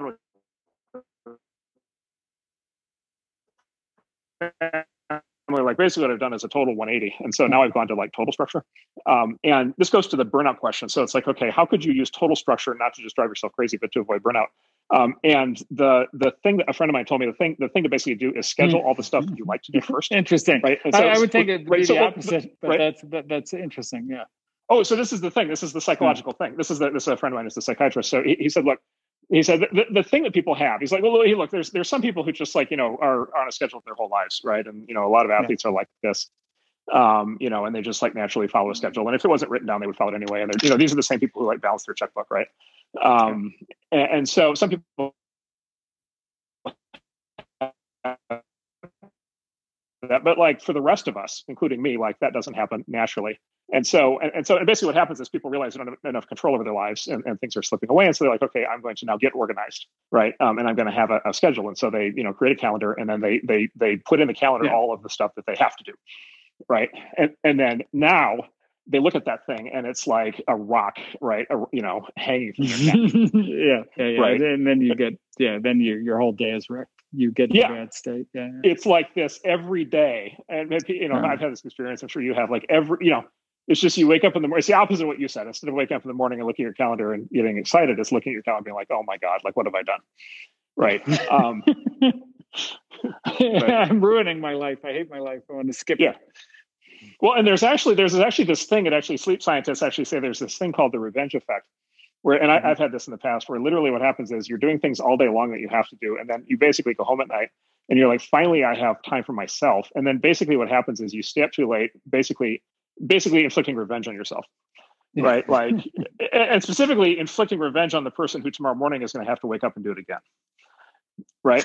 Um, right and so and you just like you know the idea of going to bed just like makes you mad and so you don't do it and then and then you you, you know you, then you, your health starts to suffer it's it's a it's a lot of professionals end up with sleep disorders in part because of this yeah. and so it's like okay like that's bad, that's dysfunctional mm. and so that's that's mm. why he says basically you flip it and so what you do is you, you open up the calendar and you know you start from scratch if you're, you're like mm. doing, taking this seriously and then you block out all the stuff you want to do right? Mm-hmm. And then it's like, okay, here's the time I'm going to spend with my family, you know, whatever, spouse, kids, dot dot dot. Here's the time I'm going to spend by myself. Here's my, here's my, I want to watch TV at night. Here's my hour to be able to watch TV. I want to play yeah. Xbox. I want to go on a walk. I want to, you know, mm. whatever. I want to zone out. Um, hmm. you know, I want to have time that's not scheduled, right? And it's just like boom, boom, boom, boom. Like those things go on the calendar, right? And then yeah. those things are as important as everything else, right? Yeah, yeah. Well, you know, that's that's such an important point um, about all of this is people get into feeling guilty about the dumbest shit. I feel guilty if I don't take every meeting somebody asks for. Right. Or like, you know, but what the organization needs from you is they need the energy, they need the like the positivity, they need the sharp thinking. They don't need you to like drag your ass through 30 meetings in a row that you don't want to go to. And you know, people get that mixed up in their mind all the time. And it's particularly, you know, like if you're a CEO, because look, you you hired all these people, they want to meet with you, you've got customers, they want to talk to you, and so forth. And it's, you know, how can you say no to that? Um, but you got to say no to that because they they don't want that you. you, right, know, they, right. they, they, they they want the good you. Well, and specifically, like where this heads, right, is that you will be like bleary eyed, like unhappy, you know, yeah. hungover, sleep deprived, overweight, right? Yeah, right. Yep. You know, diabetic, like unhealthy, right? This yes. is what this is why this is probably why everybody used to smoke, um, yeah. right? Because it's like the one thing they could do that they had control over. Um, and so, yeah, exactly. And then, like, yeah, you get in the meeting and somebody's in a foul mood, and it's like it has nothing to do with the meeting. It's just that that is meeting number, you know, twenty eight for the day. And yeah, know, yep, yep, yep, yep, yep. No, definitely. yeah, and so yeah, so it's it's the it's the direction of energy, right? And then and then basically, like my friend says, look, eh, you know, there are no free lunches, and so you've got the twenty four hours in the in, in the day, seven days of the week, and so you fill in all the stuff you want to do, right? And then you fill in all the stuff you have to do right? And then you know you probably have you know at that point 15 pounds of shit in a five pound bag, mm-hmm. and so then you need to start prioritizing, right? But then and then you basically want to prioritize on both sides, right? So you want, to yeah. like really focus in on. I'll give you an example. Like I, you know, I like working out and I like watching TV. Okay, like those are going to happen together, right? Yeah. And so, like you know, during the week, I'm just not going to watch. Yeah, I'm just mm-hmm. not going to watch TV where I'm not on the treadmill you know, yeah. like that, that that's just a trade-off I have to make because it just literally doesn't fit. Or, or to your point, that the trade-off at work, which is like, I'm just not gonna, I'm not gonna take that. I'm not gonna take that. Yeah, I'm just, I'm not gonna take that 14th call. Um, yeah. You know, there, there, there is a limit on how much I can do. Um, and then this made me sound incredibly productive and functional. So let me compromise that by saying my morning routine. My morning routine is what I call hot docking. Um, and Ben, you, you've been the recipient of this many mm-hmm. times, mm-hmm. which is my morning routine is the opposite of the get up two hours ahead and, like you said, yeah. like, you know, drink some water and meditate and review. Your, like, I don't do any of that. Um, I, you just walk right into the meeting. Yes, I, I and, and, by the way, work from home. has been I've had to watch this because it's been getting it gets a little crazy, but like literally it's like, oh, my first call, you know, my first call's at at, at 8 a.m. the alarm is set for 758. yeah, uh, so roll out of bed, slap the headphones in, and off we go. Um, yeah. So that's the other side. Okay. Uh, three more to go. So Dave R. Watson asks, do you believe in gut instinct? And if so, can you give an example of when you've used it successfully? Yes. Um, well, it, it's interesting because there's there's like a scientific um, kind of uh, explanation where there are a gigantic number of brain cells in your gut. So your your gut is actually like fairly smart at doing certain things. Although I think it's mainly at like controlling digestion things like that.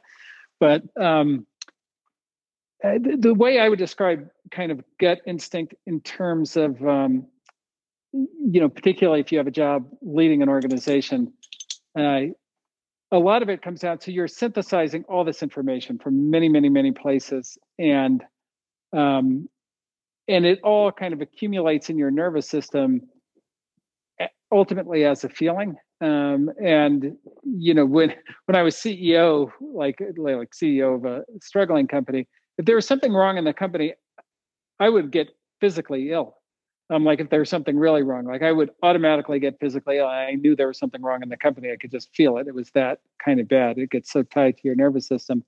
And kind of the one time that I actually remember the most actually was a conversation between you, you and I had Marc over. it was a long conversation, but we got an offer to buy Opsware um, for like a little over four dollars a share, I think. And at the time, yep. I look, we had been through so much. Like it would have been like a nice, you know, a nice like get out of jail free card almost kind of thing. Yep. But I knew like I I could feel like where we were in the market, what was going on, and so forth. And I knew that was like just too low a price to sell it for. Um, mm-hmm. But I couldn't. I literally couldn't articulate why. And I remember we had like six conversations about it. Um, but I knew I was like, no, we're not going to sell it. We're not even going to entertain that one um, because I know it's wrong. And that was, you know, getting back to the co-founder thing, the fact that you had enough trust in my knowledge to not make me articulate it, like got us to whatever 14 and a quarter a share, which is what we ultimately sold it for. But that was 100% a gut feeling and that I couldn't articulate it, which is kind of a, a little bit, I think, my definition of that. Yeah, so that's yeah, so yeah, so I think the key word in what you said is synthesis, um, in, in, my yeah. view, um, yeah. which is basically like gut instinct when it's useful. It's the result of the fact that you have spent you know just an enormous amount of time, right, ingesting information, yeah. right, and so this is why like as right. you know, ben, Ben's talking about when you're CEO, but like you know when you're CEO, you're talking to people all the time about, about the state of the company, and you have this like composite view that forms, right? This is the result of like a thousand conversations and like a thousand pieces of information and yeah. like you know to your point like maybe with a gun to your head or something you could like diagram it all the way out but like at the end of the day it's the summation um, yeah. of, of, of all of this information so so i think that that's a really big deal right and and and so like you know for people who for people who put that level of work in understanding something like i you know their their instincts can, can often be quite good um um, what I see, um, and this is something I try to guard against in myself. I, I, don't know how successfully, but I'm trying to. What what I see is people who are really good at that, who really have that dialed in for the first, call it 10 or 15 years of their career. Mm-hmm. Um, and and it's just because like it's actually the earlier earlier conversation we're having. It's it's like they're working around the clock. They're talking to yeah. everybody. They understand everything, right? Yeah. You can ask them like any question about the field. You can ask them any question about their company. Um, you, you know anything about the technology. Like they understand all of it because they're absorbing all this information, right? And they're and they're making these gut calls. And, they, and these gut calls, you know, they're not always right, but they're often right. And you know, yeah, often you talk to successful people, and they they will, they will credit a lot of this to to those things. And then what happens at some point is they just like they stop doing all that work. and right. they still use it, but they believe they can still do it. Yep. Yeah, that's exactly right. And so now instead of you know having the decision based on a thousand conversations or a thousand pieces of data, it's based on three hundred, right? Yeah. And then you know before long or three, right? Exactly, right and then you know and, and this corresponds with you know the, the reason this is so like this you know kind of uh, deceptive when it happens is you know this is kind of when people are at their most successful right and so this is when like mm-hmm. people have had this like amazing run in a lot and of cases and everybody trusts them Yeah. Yes, everybody trusts them. Everybody talks about how smart they are. Everybody's complimenting them all the time. You know, they've, you know, if, if it's you know, it's a tech or business, they've made money, and then it's like, okay, now they've got hobbies. You know, now they've got, you know, they're, you know, they're, you know, they're taking a lot more, you know, personal trips, and they're, you know, out of the office, and and you know, they're just not like they're just not. They've just advanced beyond like just that sheer level of work. Um, and yeah, and then they, they're still making the gut calls, and they're and now now that now they just they literally have no foundation whatsoever for the gut calls, and they, and they don't even know it. Yeah, well, it's funny because when we th- this was one of the most challenging parts of um, starting the firm is that there were some things that I had done a lot of work on, or you know, like well, the first investment I made was, um, or the first you know that I went on the board of was Okta, of course, and that was something that I knew for 20 years i knew that category. Like i, I i've been working on it forever you know since we did ldap at netscape.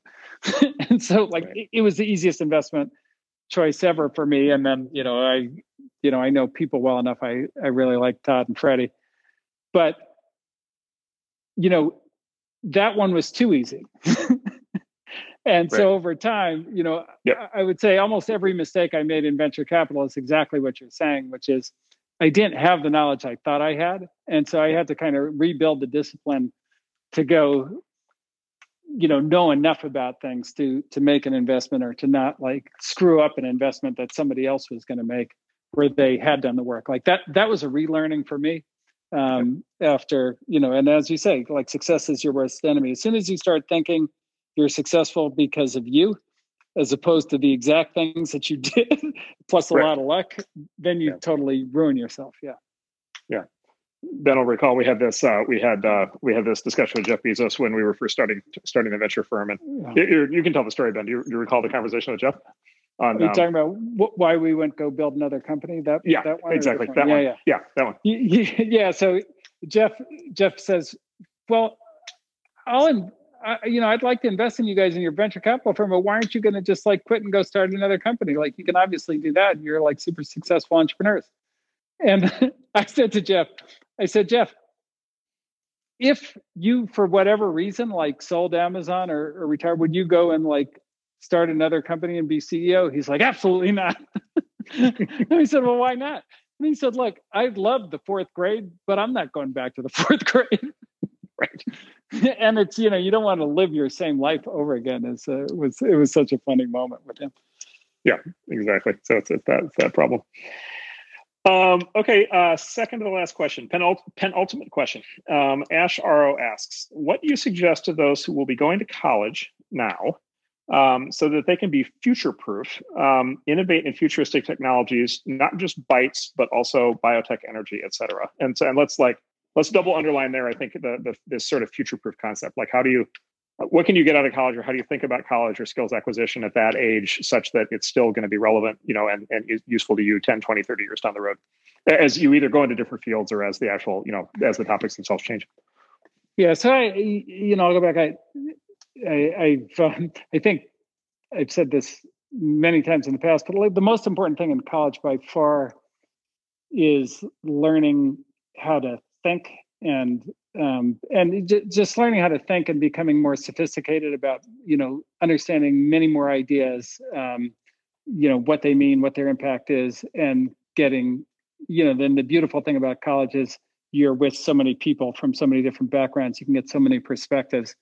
And then you know taking that ability to learn into the future with you and that's that's the only way you can future proof because things are going to be very different um, I, I also think, you know, like people think of computer science incorrectly. You, you know, and part of it has just been, it's like learn to code.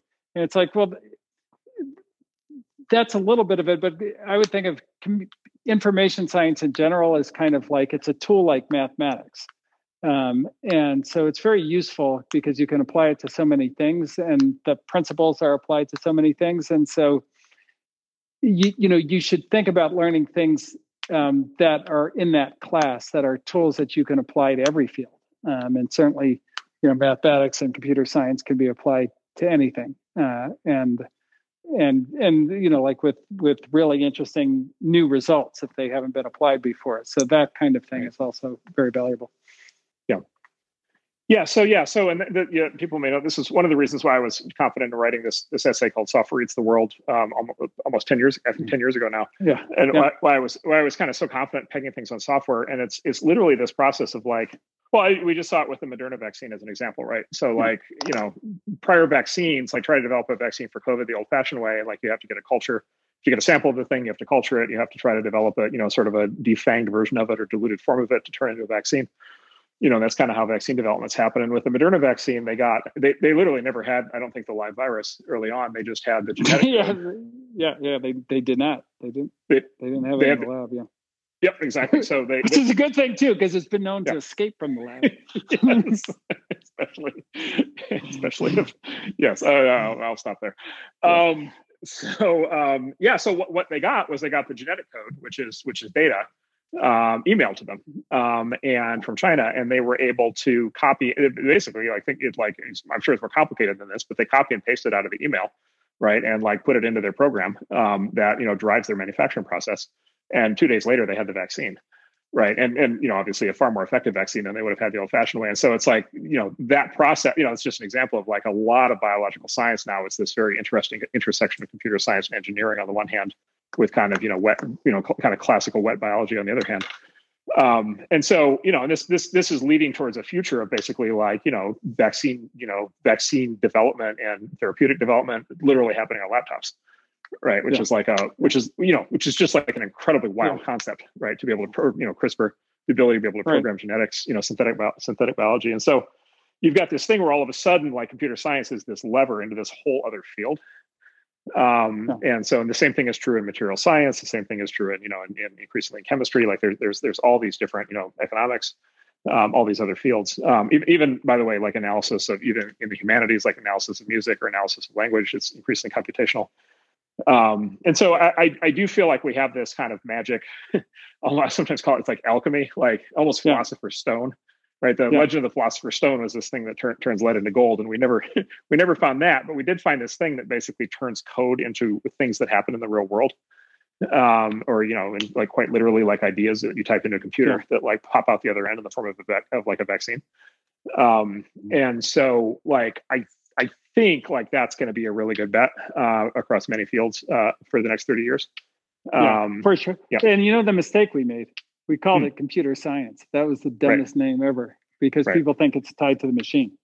Right. right. Where it's a completely abstract set of concepts for describing and understanding the world and changing the world and programming the world. Right. That's right. That's right. Exactly right. So, so yeah, exactly that. Um, okay, good. So, and then we are at 819, so we're right on track. So let's go to the last question. So our friend uh, Wakas Ali um, asks, um, has Marc gotten you, Ben, into trouble because of his sense of humor? What's the key to building the kind of co founder partner relationship you both enjoy? And of course, I have to immediately challenge the question um, and the assumption that my sense of humor has gotten us into more trouble than your sense of humor. my sense of humor has definitely please gotten dis- us into trouble as well. But well, please, dis- please, please discuss. I feel like your sense of humor has gotten you into trouble. Whereas I think maybe Mike's sense of humor has gotten us into trouble. Like, see, the problem with your sense of humor is that it's all like sarcasm, and and and but you've got like a sarcasm poker face, so nobody knows that it's sarcasm. and and if it's on Twitter, they definitely don't know it's sarcasm. definitely do not know. I can confirm that. Mm-hmm. And, and, and, yeah. and yours, Ben? Well, and then mine, because my sense of humor always evolves around saying things that are unacceptable to say in polite society, and so it's it's it's just yes, they're both problematic, and very very problematic. Yes, exactly. Um, so um, yeah, I, I, will just tell you, like, I, I, will say, I will say this: whenever Ben says something completely inflammatory, um, mm-hmm. and it's um, it's it's usually quite funny, but completely inflammatory, and there's blowback, my immediate reaction is, "Oh, thank God, it wasn't me." yeah, it happens. It definitely. And I'm just, and I'm literally, I'm literally like so grateful that it's not my fault this time. yeah, that, well, that's a nice thing because you never get mad at me because you're just happy and I and I know I, I will do it in the future. And then, um, okay, the more serious part of the question now: What's the key to building the kind of co- co-founder partner relationship that we enjoy? And what do you think? Well, I mean, I think the big thing is that we don't like we care about each other's feelings, I guess, but not enough to prevent us from saying anything. right. and and so I right. like like we're both okay. I mean, to me, the the real key is that we can argue and hurt each other's feelings a lot and not um and not have that affect the relationship at all which is you know it's a difficult thing to do and it's a trust that you build over a long period of time but it's the only way you can actually learn from each other is if you challenge each other and like not on some whatever bullshit theoretical concept or something but on like a core core thing like ben the way you're running the firm is you're fucking the whole thing up and like people aren't communicating correctly and we're going to run right into a wall like if if you can't say that to me um, then the relationship's just not that valuable because who the hell else is going to say it to me, right? And that's the that's the magic of co-founders. Right. And like uh, you know, and I can by the same token, I could tell you like, you know, you're you're fucking all mad about this thing, and like you're full of shit. You like you don't even know what's going on, and right. and you have to be able to hear that.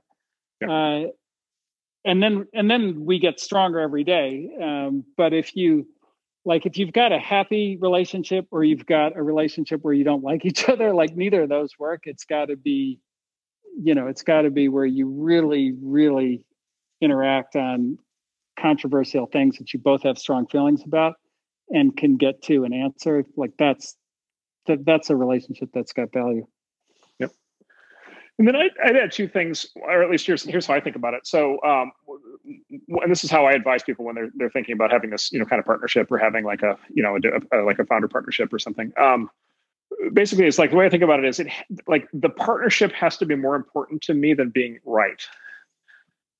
And what I mean by that is like yeah. there are all these issues that come up, um, and there are all these opinions that I have. Right, I've got an opinion on everything. I, I always think I know what to do um and like everybody you know you know i love expressing god knows i love expressing my opinion. So like i love getting my way right? Like I, am a, you know, I'm a, I'm a control freak as much as anybody else. And so it's like and, and, by the way i'm convinced that i'm right right? Like because like you know I, have been you know doing this for a long time and i you know made some... and you spend a lot of time talking to yourself and you talk yourself into it. I do exactly right. I have a very vigorous debate in my head and i end up agreeing with myself. Um and so it's like i'm right. And so i you know i show up and you know I, I, I still do. I show up in the discussion. It's like okay i'm right. I know what to do. But it's like okay like what's more important like being right. And, and i say being right. right because it's, it's the way the the light the lighter way of saying this is what's more important making the decision or the partnership. Um, mm-hmm. but it's easy in the abstract to say oh the other person should make that decision. It's much harder to let the other person make the decision when you know that you're right. Yeah. Right? Yeah yeah it's, that's a tricky thing. Yeah yeah. Right and so it's that feeling of like i actually know what the right thing to do here is and he thinks he does but i actually know. And like he disagrees with me and like i have to get my way because i'm right right? And of course what's happening is he, you know you he you know the person is saying like the exact same thing to themselves right? Yeah, yeah. for the yep. exact same reasons right? And i mean and you know and then of course it's in the heat of the moment so who knows who's right? You, you won't find out till later. So so the way i think about it basically is like you, you, the, the partnership has to be more important than being right which means basically at least here's, here's what i try to do is you have to you have to seek out opportunities opportunities to let the other person be right um, and and and to make the call um, and and the way I think about it honestly is I think about it it's, it's almost and it's I don't mean it like I don't mean it mechanically like this, but it's a little bit like it's it's banking trust is how, how I think about it, which is like yeah. the more decisions I can let you make, like the more you'll trust me that if I really have a strong point of view, right, someday, and if I really put my foot down, mm-hmm. right, that it's that it's not just me being me, but like this must be at an incredibly unusual level of severity um, because you know there's another thousand times where we were discussing serious topics and i was like well look here's what i think but let's go with what you think. Yeah no i think that um, i think that part's true definitely too. Um, you do need like a tremendous amount of mutual respect to pull that off of course right. because otherwise it just drive you crazy um, well you, know, you can't somebody fuck up the whole company. Yeah right. Well that's the thing you can't right the thing that would kill that is if you then try to do the accounting right after the fact yeah. And so, like, if you try to keep track of the number of times when you defer to the other person and it turned out they thought they're right and it turned out they're wrong, and you're sitting there like two years later and you're like, well, shit, like that's happened like yeah, 20 times. Like, yeah, like that, then you're, I think basically it's over. Yeah. You know, and on, it's funny, and on investment decisions in particular, um, that's the most dangerous shit. Mm-hmm. Right. Actually, uh, this is the Annie Annie Duke book, uh, Thinking in Bets, yeah. where she uses the, the yeah. word, uh, she introduces the term resulting, yeah. right, which is evaluating decisions after the fact by their outcomes um, as opposed to the process you put into them. Yeah. Yeah. And, and making sure that process is right. Yeah. That's right. Yeah. Um, yeah. So I think that's the, I think that's the, um, yeah. So I would, I would, I would nominate that as, as, as the thing. And I would just say like, it's a, just observing other people. Like that's, that's a, that's, that's a hard thing. Like it's, it's hard, it's hard on the ego um, you know, we're uh, in this world, like we're all high ego people. And so it is hard on the ego and you have to like, it, it, it's a level of commitment to the partnership that has to supersede the ego, which is really hard. Yeah, that's hard. And then just finding somebody who you can deal with at that level, who you can tell, who you trust them enough that the number of mistakes that you they make you're going to be okay with Right. And then the final thing I'd say is the thing that Ben said earlier, which is like you probably won't really know if it's one if it's like an actual like solid partnership until it really goes through serious stress, right? And you you go you like when you no really chance. go right when you really yeah. go through the shit like and it's got to be something like really serious like something existential to the company or to the you know to the effort or some you know to, to your lives like you know who yeah like I a dot com right. crash and three right. layoffs and you, you know going public with $2 million in trailing revenue, that type of shit. That kind of stuff. Exactly. And so, but now the good news is like going through the shit, like number one, you, you, you, you discover a lot about the other person and that that's incredibly illuminating and gives you the foundation. But the other is like, it, it, you know, if you go through enough shit together, it's like the new shit you go through just isn't that bad in comparison. Um, yeah, exactly. and so you kind of both get calibrated and, and you, you both kind of calm down. Um, which is well also, and you also know like you know the thing that happens when things go bad is paranoia right? Like it's right. like okay are they you know this other person you know going to fuck it all up? Are they trying to fuck me? Are they going to ruin my reputation? Are they going to like you know all that kind of thing goes through your head. But you know if you've been through that then you know where that comes out. And so that that and the paranoia is as bad as the actual problem by the way. Yeah.